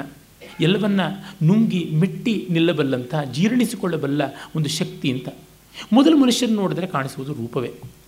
ಆಮೇಲೆ ಕಾಣಿಸುವಂಥದ್ದು ಅವರ ಗುಣ. ಆ ಗುಣ ಸುಮ್ಮನೆ ಬಂದದ್ದ, ತಿಳುವಳಿಕೆಯಿಂದ ಬಂದಿದ್ದ. ಮತ್ತು ಆ ತಿಳುವಳಿಕೆಯಲ್ಲಿ ಅವರು ಅನ್ವಯ ಮಾಡಿಕೊಂಡದ್ದೆಷ್ಟು ಬದುಕಿನ ಅಪ್ಲಿಕೇಶನ್ ಅನ್ನುವಂಥದ್ದು ಕಾಣಿಸುತ್ತದೆ. ಮತ್ತೊಂದು ತುಂಬ ಪ್ರಸಿದ್ಧವಾದ ಸುಭಾಷಿತ, ಹಲವು ಬಾರಿ ವೇದಿಕೆಯಲ್ಲಿ ಹೇಳಿದ್ದಿರಬಹುದು ಯಾಕೆಂದರೆ ನೂರು ಗುಡಿ ಪೂಜಾರಿಗೆ ಎಲ್ಲ ಗುಡಿನೂ ಒಂದೇ ಥರ ಕಾಣಿಸುತ್ತೆ. ಹತ್ತಾರು ವೇದಿಕೆಗಳಲ್ಲಿ ಮಾತಾಡುವವರಿಗಿರುವ ಅಪಾಯ, ಪುನರುಕ್ತಿ ದೋಷ. ಎಷ್ಟಿರುತ್ತೆ ಸರಕು ಮಹಾ? ಅದನ್ನೇ ಮತ್ತೆ ಹೇಳಬೇಕಾಗುತ್ತದೆ. ಇನ್ನೇನೂ ಇಲ್ಲ. ಆ ಒಂದು ಸುಭಾಷಿತ, ವಸ್ತ್ರೇಣ ವಪುಷಾ ವಾಚ ವಿದ್ಯೆಯ ವಿನಯೇನ ಚ ವಕಾರಿ ಪಂಚಭಿರ್ಹೀನೋ ನರೋ ನಾಯಾತಿ ಗೌರವಂ ಅಂತ. ಇದು ಬಹಳ ಸ್ವಾರಸ್ಯಕಾರಿಯಾದದ್ದು. ವಸ್ತ್ರ ಮತ್ತು ದೇಹದ ಸೌಷ್ಠವ, ಅಂದರೆ ಫಿಸಿಕ್ ಅಂತೀವಲ್ಲ ಅದು, ಮಾತು ಮತ್ತು ವಿದ್ಯೆ, ಆಮೇಲೆ ಬದುಕಿನ ನಡವಳಿಕೆ. ಈ ಐದು ಯಾರಿಗೆ ಇಲ್ಲವೋ ಆ ವ್ಯಕ್ತಿಗೆ ಗೌರವ ಬರೋಲ್ಲ. ಈ ವಕಾರ ಪಂಚಕ ಇಲ್ಲದೇ ಇದ್ದರೆ ವ್ಯಕ್ತಿಗೆ ಶಾಶ್ವತ ಗೌರವ ಬರೋಲ್ಲ ಅಂತ. ಇದನ್ನು ಆರು ಆನುಪೂರ್ವಿ ಆ ಸೀಕ್ವೆನ್ಷಿಯಲ್ ಆರ್ಡರ್ ಕೂಡ ಬಹಳ ಮುಖ್ಯ. ಒಬ್ಬ ವ್ಯಕ್ತಿಯನ್ನು ದೂರದಿಂದ ನೋಡಿದಾಗ ಅವನ ಮುಖಕ್ಕೂ ಮೊದಲು ಕಾಣಿಸ್ತಕ್ಕಂಥದ್ದು ವಸ್ತ್ರ. ಹಾಂ ಅವರು ಹುಟ್ಟ ವಸ್ತ್ರದಿಂದಲೇ ನಾವು ಅವರ ಬೇರೆ ಬೇರೆ ಗುಣಗಳನ್ನು, ಬೇರೆ ಬೇರೆ ಸ್ಥಿತಿಗಳನ್ನು ಹೇಳ್ಬೋದು. ಹಾಂ ಚೆನ್ನಾಗಿರೋ ಬಟ್ಟೆ ಹುಟ್ಟಿದ್ದಾರೆ ಈ ಕಾಲದ ಬ್ರ್ಯಾಂಡೆಡ್ ಗೂಡ್ಸು ಇವರು ಹ್ಯಾಪನಿಂಗ್ ವರ್ಲ್ಡಲ್ಲಿ ಇರಬೇಕು. I should be connected to the world ಅನ್ನುವಂಥವ್ರು. ಇವರು ಯಾವುದೋ ಕಾಲದ ಉಟ್ಕೊಂಡು ಬಂದಿದ್ದಾರೆ. ಬೆಲೆ ಬಾಳೋದೇ ಆದರೂ ಕೂಡ ಇವರು ಅಜ್ಜಿ ಕಾಲದ ಸೀರೆ ಹುಟ್ಟಿದ್ದಾರೆ ಅಂದರೆ ಇವರು ಈ ಕಾಲದವರು ಅಲ್ಲ ಅಂತನ್ನುವಂಥದ್ದು. ಅವರು ನೆಲ ಈಜೋ ಥರ ಉಟ್ಕೊಂಡಿದ್ದಾರೆ ಸೀರೆ ಅಂತಂದರೆ, ಇವರಿಗೆ ಬಟ್ಟೆ ಚೆನ್ನಾಗಿ ಕಾಪಾಡ್ಕೊಳ್ಬೇಕು ಅನ್ನೋದಿಲ್ಲ. ಫ್ಯಾಷನ್ನೇ ಬಹಳ ಮುಖ್ಯ ಅಂತ. ಹಾಗಲ್ಲದೆ ನೆಲದ ಮೇಲಿಂದ ಒಂದು ಗೇಣಕ್ಕೆ ಮುಟ್ಟಿದ್ದಾರೆ ಅಂದರೆ ಇವರು ಮಹಾ ಜಿಪುಣರು. ಸಾಮಾನ್ಯದ ಕಾಮನ್ ಸೆನ್ಸು ಇಲ್ಲದೆ ಅಷ್ಟೆತ್ತರಕ್ಕೆ ಸೀರೆ ಹುಟ್ಟಿದ್ದಾರೆ ಅನ್ನುವಂಥದ್ದು. ಹೀಗೆ ಎಷ್ಟು ಬೇಕಾದರೂ ಇನ್ಫರೆನ್ಸ್ಗಳನ್ನು ಮಾಡಬಹುದು ಒಂದು ಶರ್ಟಿಂದ ನೋಡಿದ್ರೆ ಗೊತ್ತಾಗುತ್ತೆ. ಯಾವ ಥರ ಏನು ಅಂತನ್ನುವಂಥದ್ದು ಹೀಗೆ ಮತ್ತು ಅವುಗಳ ಬಣ್ಣ, ಅವುಗಳ ಡಿಸೈನು ಕೆಲವು ಬಟ್ಟೆಗಳ ಮೇಲೆ ಬೇರೆ ಬೇರೆ ವಿನ್ಯಾಸಗಳು ಮಾಡ್ಕೊಂಡಿರ್ತಾರಲ್ಲ. ಬರೆಸ್ಕೊಂಡು ಬಿಟ್ಟಿರ್ತಾರಲ್ಲ ಹೇಟ್ ಮೀ ಲವ್ ಮೀ ಇತ್ಯಾದಿ ಎಲ್ಲ ಕೂಡ. ಅವುಗಳಿಂದ ಕೂಡ ಗೊತ್ತಾಗುತ್ತದೆ ಅವರ ಸ್ವಭಾವ ಏನು ಅಂತ ಹೇಳಿಬಿಟ್ಟಿದನುವೆ. ಅಥವಾ ಬಹಳ ಸಟಲ್ಲಾಗಿ ಅಹಂಕಾರ ತೋರಿಸ್ತಕ್ಕಂಥದ್ದು ಈಗಿಲ್ಲ, ಮುಂಚೆ ಇತ್ತು. ಅದು ಯಾವುದೋ ವಿದೇಶದ್ದು ಅಂತಂದರೆ am from California I am from Los Angeles ಈ ಥರದ್ದೇನೋ ಒಂದು ಸ್ಟಿಕ್ಕರ್ ಇದ್ದರೆ ಅದನ್ನು ಹಾಕ್ಕೊಂಡು ಬಂದಿರುವಂಥದ್ದು. ಅಥವಾ ಅಲ್ಲಿದು ಅಂತ, ಅಥವಾ ಮಾತಿನಲ್ಲಿ ಎಲ್ಲಿಯೋ ಆಕಸ್ಮಿಕವಾಗಿ ಆದರೂ ತೋರಿಸೋದು. ನೋಡಿ, ಇದನ್ನು ನಾನು ಕೊಂಡುಕೊಂಡಿದ್ದು ಅಲ್ಲಿ ಅಂತನ್ನುವ ವಜ್ರದ ಮೂಗುತಿ ಹಾಕ್ಕೊಂಡವರಿಗೆ ನೆಗಡಿ ಆಗಿರುತ್ತೆ ಅಂತ ಗಾದೆ ಉಂಟಲ್ಲ, ಆ ರೀತಿಯಲ್ಲಿ. ಮತ್ತು ಹದಬರಿತು ಹ್ಯಾಸ್ ಟೇಸ್ಟ್ ಫಾರ್ ಡ್ರೆಸ್ ಅಂತ ಅನಿಸುವಂಥವರು ಉಂಟು, ವಸ್ತ್ರ. ಇನ್ನು ಕೆಲವರು ಶೋಪಚತನದಿಂದ ಸರಳತೆ ಎನ್ನುವ ಹೆಸರಿನಲ್ಲಿ ಬಿಕಾರಿತನದ ವಸ್ತ್ರ ಉಂಟು. ನಮ್ಮ ಎಚ್. ನರಸಿಂಹಯ್ಯನವ್ರದ್ದು ಹಾಗೆ. ಖಾದಿ ಹಾಕ್ಕೊಳ್ಳೋದು ನಿಜ. ಅವ್ರ ಖಾದಿಗೆ ಆ ಪಾಟಿ ನೀಲಿ ಯಾಕೆ ಸುರಿಬೇಕು ಅಂತ ನನಗೆ ಗೊತ್ತಾಗೋಲ್ಲ. ಖಾದಿಗೆ ಬೇಗ ಕೊಳೆ ಹೋಗೋಲ್ಲ. ಕೊಳೆ ಹೋಗದೆ ನೀಲಿ ಹಾಕ್ಕೊಂಡ್ರೆ ಅದಕ್ಕಿಂತ ದೊಡ್ಡ ಕೊಳೆ ಇನ್ಯಾವುದೂ ಇಲ್ಲ.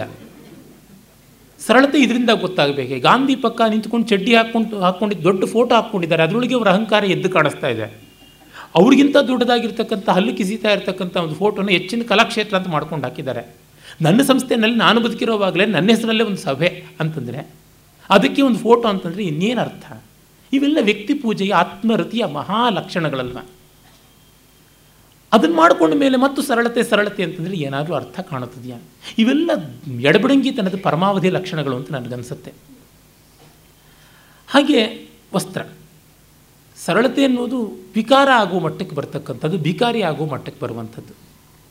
ಇನ್ನು ವಪುಸ್ಸು, ದೇಹ. ಹಾಂ, ಆರೋಗ್ಯವಾಗಿ ಇಟ್ಕೊಂಡಿದ್ದಾರೆ. ಜಿಮ್ ಬಾಡಿ ಇವ್ರದ್ದು ಜಂಬ ಆಗಿರ್ತಕ್ಕಂಥವ್ರು, ಹೀಗೆಲ್ಲ ಉಂಟು. ಇಲ್ಲ, ಇವರಿಗೆ ಫ್ಯೂಚರ್ ತುಂಬ ಜಾಸ್ತಿ ಇದೆ, ಹೊಟ್ಟೆ ಬಂದಿದೆ. ಈ ಥರದ್ದು ಎಲ್ಲ ಉಂಟಲ್ಲ. ಹೀಗೆ ಪುಪ್ಪುಸ್ಸು ದೇಹ. ಅದನ್ನು ನೋಡಿಯೂ ನಮಗೊಂದು ಇಂಪ್ರೆಷನ್ ಬರುತ್ತೆ. ಇವ್ರ ಮುಖ ನೋಡಿದ್ರೆ ಒಳ್ಳೆಯವರು ಅಂತ ಅನಿಸುತ್ತೆ. ಇವ್ರ ಬಟ್ಟೆ ನೋಡಿದ್ರೆ ಒಳ್ಳೆ ಶ್ರೀಮಂತರು ಪರವಾಗಿಲ್ಲ ನಮ್ಮನ್ನು ಸಾಲ ಅಂತೂ ಕೇಳೋ ಥರ ಕಾಣೋಲ್ಲ ಅಂತ. ಅವ್ರು ನೂರು ಸಾವಿರಗಳಲ್ಲಿ ಸೇ, ಕೇಳದೇ ಇರ್ಬೋದು, ಲಕ್ಷದಲ್ಲಿ ಕೇಳ್ಬೋದಲ್ವಾ? ಮರಗೆ ತಕ್ಕಂತೆ ಗಾಳಿ ಅಂತ ಗಾದೆ ಉಂಟು. ನಮಗಂತೂ ಒಂದು ವಿಶ್ವಾಸ ಬರುತ್ತೆ. ಬಸ್ಸಲ್ಲಿ ಇವ್ರ ಪಕ್ಕ ಕೂತ್ಕೋಬೋದು, ತೊಂದರೆ ಇಲ್ಲ, ವಾಸನೆ ಬರೋದಿಲ್ಲ, ಸೆಂಟ್ ಅಂತೂ ಹಾಕ್ಕೊಂಡಿದ್ದಾರೆ, ಸ್ನಾನ ಮಾಡದೇ ಇದ್ದರೂ ಪರವಾಗಿಲ್ಲ, ಶುಕ್ರವಾರ ಬೇರೆ ಅಂತಂದುಕೊಂಡು ಸಹಿಸಿಕೊಳ್ಳಬಹುದು. ಹೀಗೆ ವಸ್ತ್ರ ಒಪ್ಪುಸ್ಸು ಆಮೇಲೆ ಬಾಯಿ ಬಿಟ್ಟರೆ ಬರುವಂಥದ್ದು ಮಾತು. ಎಷ್ಟೊತ್ತು ಮೂಕರಾಗಿ ಕೂತ್ಕೊಂಡಿರೋದಕ್ಕೆ ಸಾಧ್ಯ? ಬಾಯಿ ಬಿಡಲೇಬೇಕು.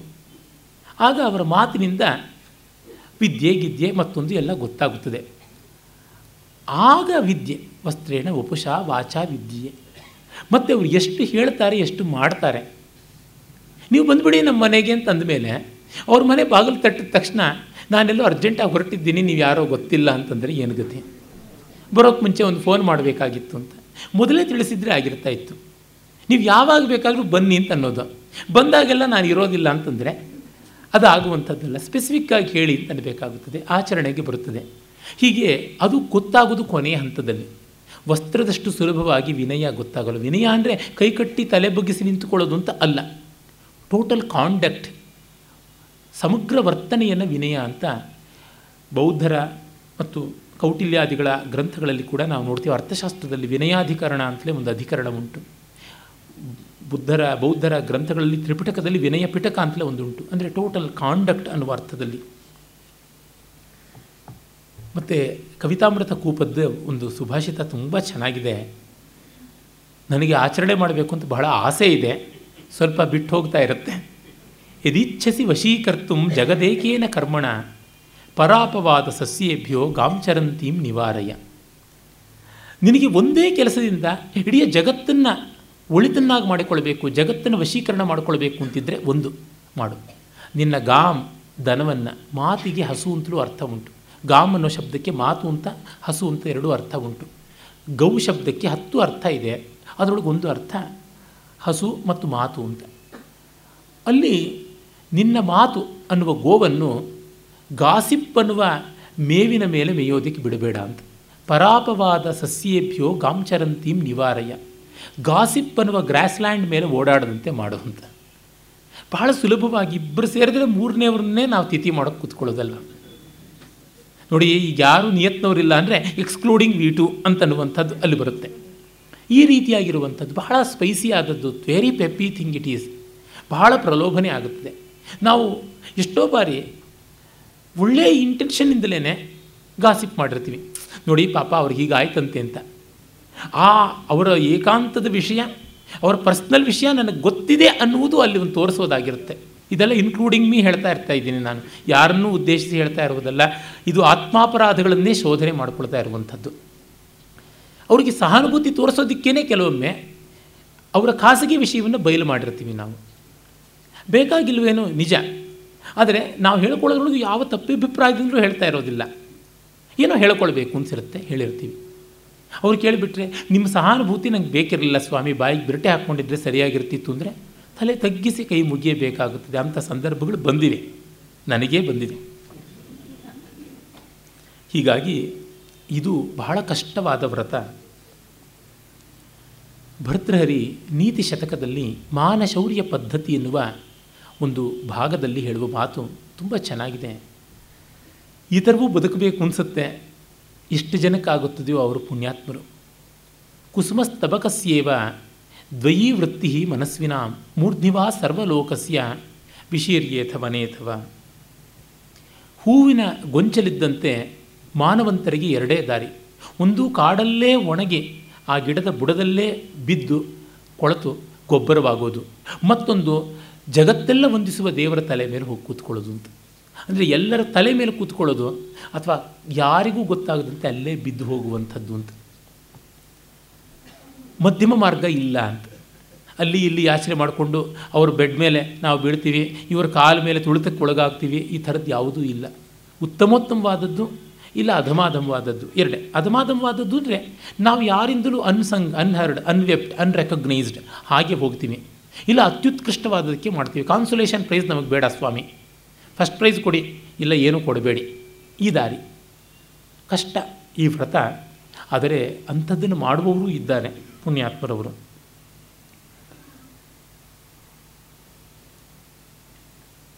ಇನ್ನೊಂದು, ನಾನು ಸದಾ ಹೇಳ್ಕೊಳ್ತಾ ಇರುವ ಸುಭಾಷಿತ, ಪರೋಪದೇಶೇ ಪಾಂಡಿತ್ಯಂ ಸರ್ವೇಷಾಂ ಸುಖರಂ ನೃಣಾಂ, ಧರ್ಮೇ ಸ್ವಯಂ ಅನುಷ್ಠಾನಂ ಕಸ್ಯಚಿತ್ತು ಮಹಾತ್ಮನಃ.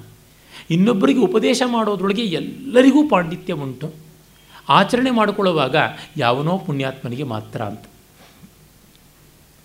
ನಾನು ಆ ಸಂದರ್ಭಕ್ಕೆ ಬಂದಾಗ ಏನು ಮಾಡ್ತೀನಿ ಅನ್ನೋದನ್ನು ನೋಡಿದ್ರೆ ಹೇಳಬಹುದು.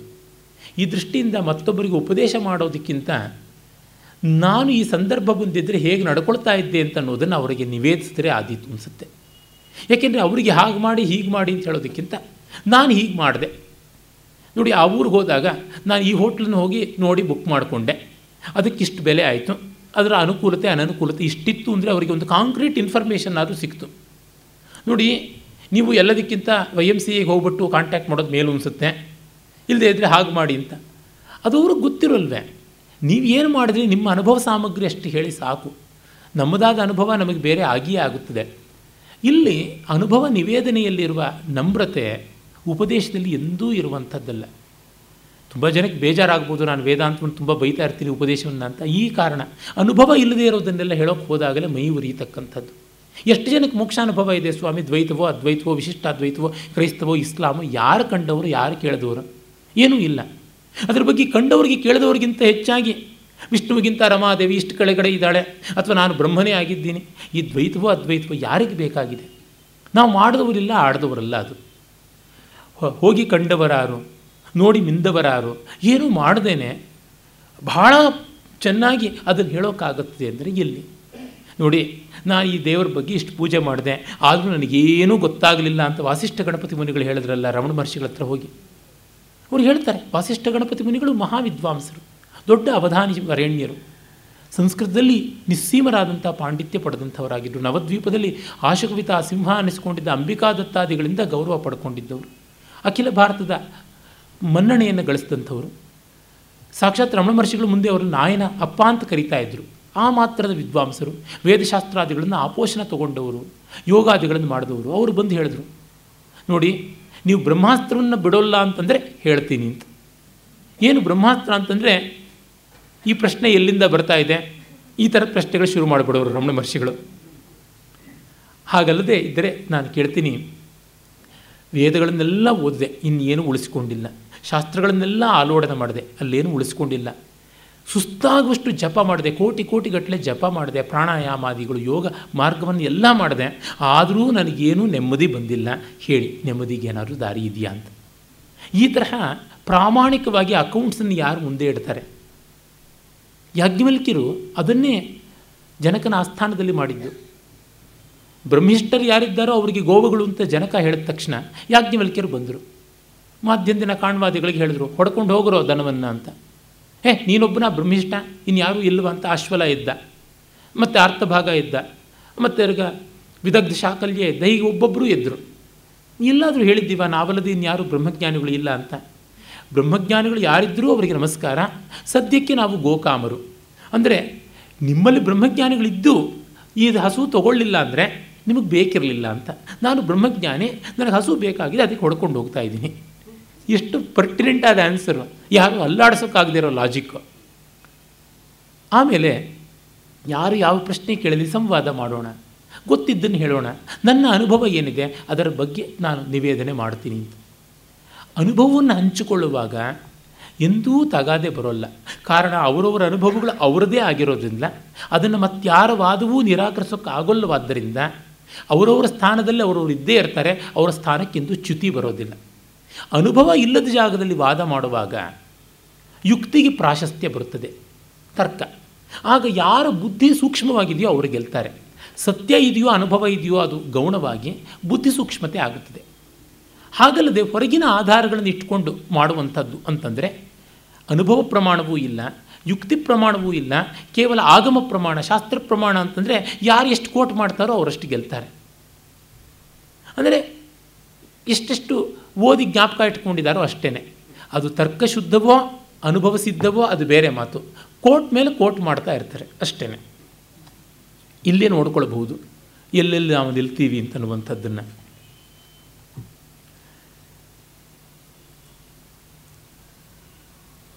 ಮತ್ತೆ ಒಂದು ತುಂಬ ಸುಂದರವಾದ ಪದ್ಯ ಅಂತ ಅಂದ್ಕೊಂಡೆ ನೋಡಿದ್ರೆ ನಾನೇ ಬರೆದಿರೋದಾಗಿದೆ. ಕ್ಷಮಿಸಬೇಕು. ಗುರವು ನಮ್ರ ಲಘುನ್ಯುಚ್ಚ ಸಮೇ ಸಾಧುವೃತ್ತಿ ಸಾಧುವೃತ್ತಿಸ್ತಥಾ ಭಾತಿ ತುಲಾವೃತ್ತಿರಿವೋತ್ತಮ. ದೊಡ್ಡವರಲ್ಲಿ ನಮ್ರವಾಗಿ, ಚಿಕ್ಕವರಲ್ಲಿ ಮೇಲಿದ್ದು,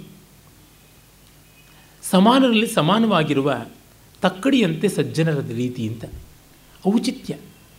ಭಾರವಾಗಿರೋರು ಗುರುಗಳು ಬಂದರೆ ತಕ್ಕಡಿ ಬಗ್ಗಿಬಿಡುತ್ತೆ ಹಗುರವಾಗಿರೋದು ಬಂದರೆ ಅದು ಮೇಲಕ್ಕೆ ಹೋಗುತ್ತೆ. ಅಂದರೆ ನಮಗಿಂತ ಎಲ್ಲ ವಿಧದಲ್ಲಿ ಕಡಿಮೆಯವರಿದ್ದಾರೆ ನಾವು ಮೇಲೆ ಇರೋಣ ನಮಗಿಂತ ಎಲ್ಲ ವಿಧದಲ್ಲಿ ದೊಡ್ಡವರಿದ್ದಾರೆ ನಾವು ತಗ್ಗೋಣ. ನಮ್ಮ ಸಮಾನರು ಸಮಾನವಾಗಿರೋಣ. ಇದು ಸಜ್ಜನರ ದಾರಿ ಅಂತ. ತುಂಬ ಜನ ಸಜ್ಜನರ ದಾರಿ ಅಂದರೆ ಶರಣ ಶರಣಾರ್ಥಿ ಅಂತ ಎಲ್ರಿಗೂ ಕಾಲಿಡ್ಕೊಳ್ಳೋದು ಅಂತ. ಅದು ಸಜ್ಜನರ ದಾರಿ ಅಲ್ಲ, ಸಮಯ ಸಾಧಕರ ದಾರಿ.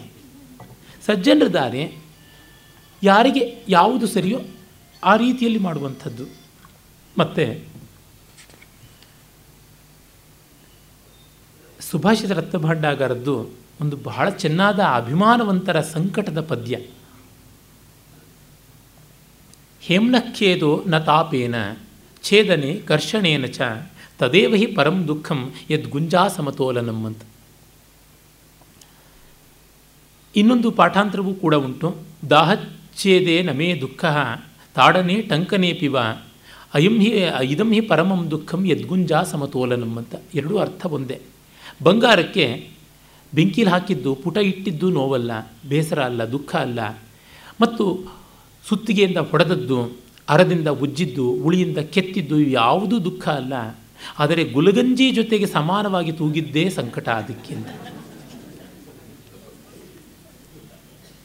ಒಮ್ಮೆ ಪಾಪ ಅರಾಮಿತ್ರ ಅವರಿಗೆ ಯಾರೋ ಬಂದುಬಿಟ್ಟು, ಸರ್ ನೀವು ಮತ್ತು ಕೃಷ್ಣಮೂರ್ತಿಗಳು ಕುಮಾರವ್ಯಾಸ ಭಾರತ ವ್ಯಾಖ್ಯಾನ ಮಾಡೋ ಎರಡು ಕಣ್ಣುಗಳು ಸರ್ ಅಂತಂದುಬಿಟ್ರು ಕುಮಾರವ್ಯಾಸನ ಭಾರತ ವ್ಯಾಖ್ಯಾನ ಮಾಡೋದ್ರೊಳಗೆ ನಿಮಗೆ ನೀವೇ ಸಾಟಿ, ನಿಮಗೆ ಅವರು, ಅವ್ರಿಗೆ ನೀವು ಅಂತ.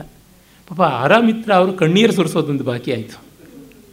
ಇವರು ಪ್ರತಿಪದಾರ್ಥವನ್ನು ಹೇಳ್ತಾರೆ, ಅದರ ವ್ಯಾಕರಣದ್ದು, ಪೂರ್ವ ಕವಿಗಳದ್ದು, ಮತ್ತೊಂದು, ಮಗದೊಂದು ಎಲ್ಲವನ್ನು ಹೇಳ್ತಾರೆ. ಇವರ ಶೈಲಿಯೇ ಬೇರೆ. ಇವರು ಪೂರ್ತಿ ಟೆಕ್ಸ್ಟಿಗೆ ಫೇತ್ಫುಲ್ ಆಗಿದ್ದು ಅದನ್ನೆಲ್ಲವನ್ನು ಹೇಳಬಲ್ಲರು ಇವರು ಟೆಕ್ಸ್ಟನ್ನು ಸಂಪೂರ್ಣವಾಗಿ ಬಿಟ್ಟು ತಮ್ಮ ಅನುಭವವನ್ನು, ತಮ್ಮ ಕಥೆಯನ್ನು, ತಮ್ಮ ರಂಗನ್ನು ಹೇಳ್ತಾ ಇರ್ತಾರೆ. ಅದು ಬೇರೆದಿದ್ದಾರೆ. ಇದಕ್ಕೆ ಇವ್ರದೇ ಆದ ಆಡಿಯನ್ಸ್ ಅದಕ್ಕೆ ಅವ್ರದೇ ಆದಿದ್ದಾರೆ ಎರಡನ್ನೂ ಒಟ್ಟಿಗೆ ತಿನ್ನೋರು ಅಂತಂದರೆ ಜಾಮೂನನ್ನು ಮೊಸರು ಮಜ್ಜಿಗೆ ಹುಳಿನಲ್ಲಿ ಕಲಿಸ್ಕೊಂಡು ತಿಂದಂತೆ ಆಗುತ್ತೆ. ಅಷ್ಟೇ ಇನ್ನೇನು ಇಲ್ಲ. ಅವಿವೇಕಿಗಳಿಗೆ ಯಾವ ಥರ ಎಲ್ಲ ಇರುತ್ತೆ ಅಂದರೆ ಹೋಲಿಕೆ ಮಾಡಬಹುದು ಅಂತ ಅನ್ನೋದು ಗೊತ್ತಿರೋದಿಲ್ಲ. ಇವ್ರ ಮೇಲೂ ಅವ್ರ ಕೀಳು ಅಂತ ಅಲ್ಲ ಹೇಳ್ತಾ ಇರುವಂಥದ್ದು. ಅದಕ್ಕೆ ಅದರದೇ ಆದಂಥ ರಂಜನೆ ಇರತಕ್ಕಂಥದ್ದು. ಇದಕ್ಕೆ ಇದರದೇ ಆದದ್ದು. ಇವರಿಗೆ ಕುಮಾರವ್ಯಾಸ ನಿಮಿತ್ತ ಮಾತ್ರಂ ನೆಪಂ ಅಂತ ಮತ್ತೂರು ಕೃಷ್ಣಮೂರ್ತಿಗಳಿಗೆ. ನಮ್ಮ ಆರಾಮಿತ್ರರಿಗೆ ಹಾಗಲ್ಲ, ಕುಮಾರವ್ಯಾಸ ವೆರಿ ಫೇತ್ಫುಲ್ಲಾಗಿ ಇದನ್ನು ಪ್ರತಿಪದವನ್ನು ಇಟ್ಟು ಹೇಳ್ತಾರೆ. ಆಡಿಯನ್ಸ್ ಯಾವತ್ತೂ ಜಾಸ್ತಿ ಇರೋದು ಎರಡನೇ ದಿಕ್ಕೇನೆ ಏನು ಮಾಡೋಣ? ಆದರೆ ಹೋಲಿಸೋರ ಗತಿ ಏನು ಅಂತ ವಿವೇಕ ಮಾಡಿದ್ರೆ ಎಷ್ಟು ಕಷ್ಟ ಆಗುತ್ತದೆ? ನಾನು ವ್ಯಕ್ತಿಗಳನ್ನ ಹೆಸರು ಹೇಳಿ ಹೇಳ್ತಾ ಇದ್ದೀನಿ. ಯಾರೂ ತಪ್ಪಾಗಿ ತಿಳ್ಕೊಳ್ಬೇಡಿ. ಅವ್ರ ಎದುರಿಗೂ ಈ ಮಾತುಗಳನ್ನು ಹೇಳಿದ್ದೀನಿ. ಅದಕ್ಕೆ ಯಾರೂ ನನಗೇನು ಡಿಫಮೇಷನ್ ಕೇಸ್ ಹಾಕೋಕ್ಕಾಗೋಲ್ಲ. ಹಾಕಿದ್ರೂ ಪರವಾಗಿಲ್ಲ, ವಾದಿಸ್ಕೋತೀನಿ. ಸಾಕ್ಷಿಗಳು ಉಂಟು. ಅಂದರೆ ಸತ್ಯ ಎಲ್ಲಕ್ಕಿಂತ ದೊಡ್ಡದು. ನಾಳೆ ನನ್ನ ಬಗ್ಗೆ ಹೇಳಿದ್ರು ಬಾಯಿ ಮುಚ್ಕೊಂಡು ಒಪ್ಕೋಬೇಕು. ಏನು ಮಾಡೋದಕ್ಕೆ ಸಾಧ್ಯ? ಹೌದು ಅಂತ ಅನ್ನಬೇಕು ಯಾರಾದರೂ ನಿಮ್ಮ ಚಿತ್ರಕವಿತೆಗಿಂತ ಶಂಕರ ಚಿತ್ರಕವಿತೆ ತುಂಬ ಚೆನ್ನಾಗಿರುತ್ತವಲ್ಲ ಅಂದರೆ, ಹೌದು ಸ್ವಾಮಿ, ತುಂಬ ಅಲ್ಲ, ತುಂಬ ತುಂಬ ಚೆನ್ನಾಗಿರುತ್ತೆ ಅಂತ ನಾನು ಹೇಳಲೇಬೇಕು. ಅಸಮಗಳನ್ನು, ವಿಷಮಗಳನ್ನು ತೋಲನೆ ಮಾಡೋದಕ್ಕೆ ಹೋಗಬಾರದು.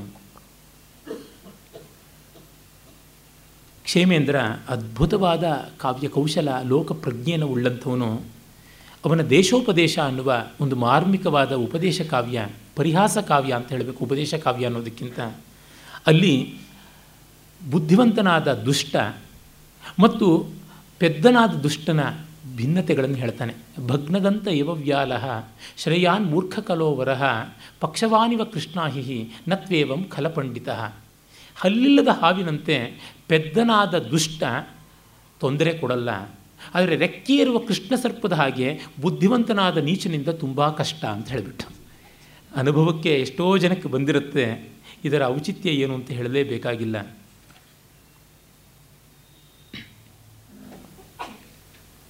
ಮತ್ತೊಂದು ದುರ್ಜನನ ಬಗ್ಗೆ ಒಂದು ಪದ್ಯ. ಸಂಸ್ಕೃತ ಕವಿಗಳಿಗಂತೂ ದುರ್ಜನರನ್ನು ಎಷ್ಟು ಬೈದರೂ ಸಂತೋಷ.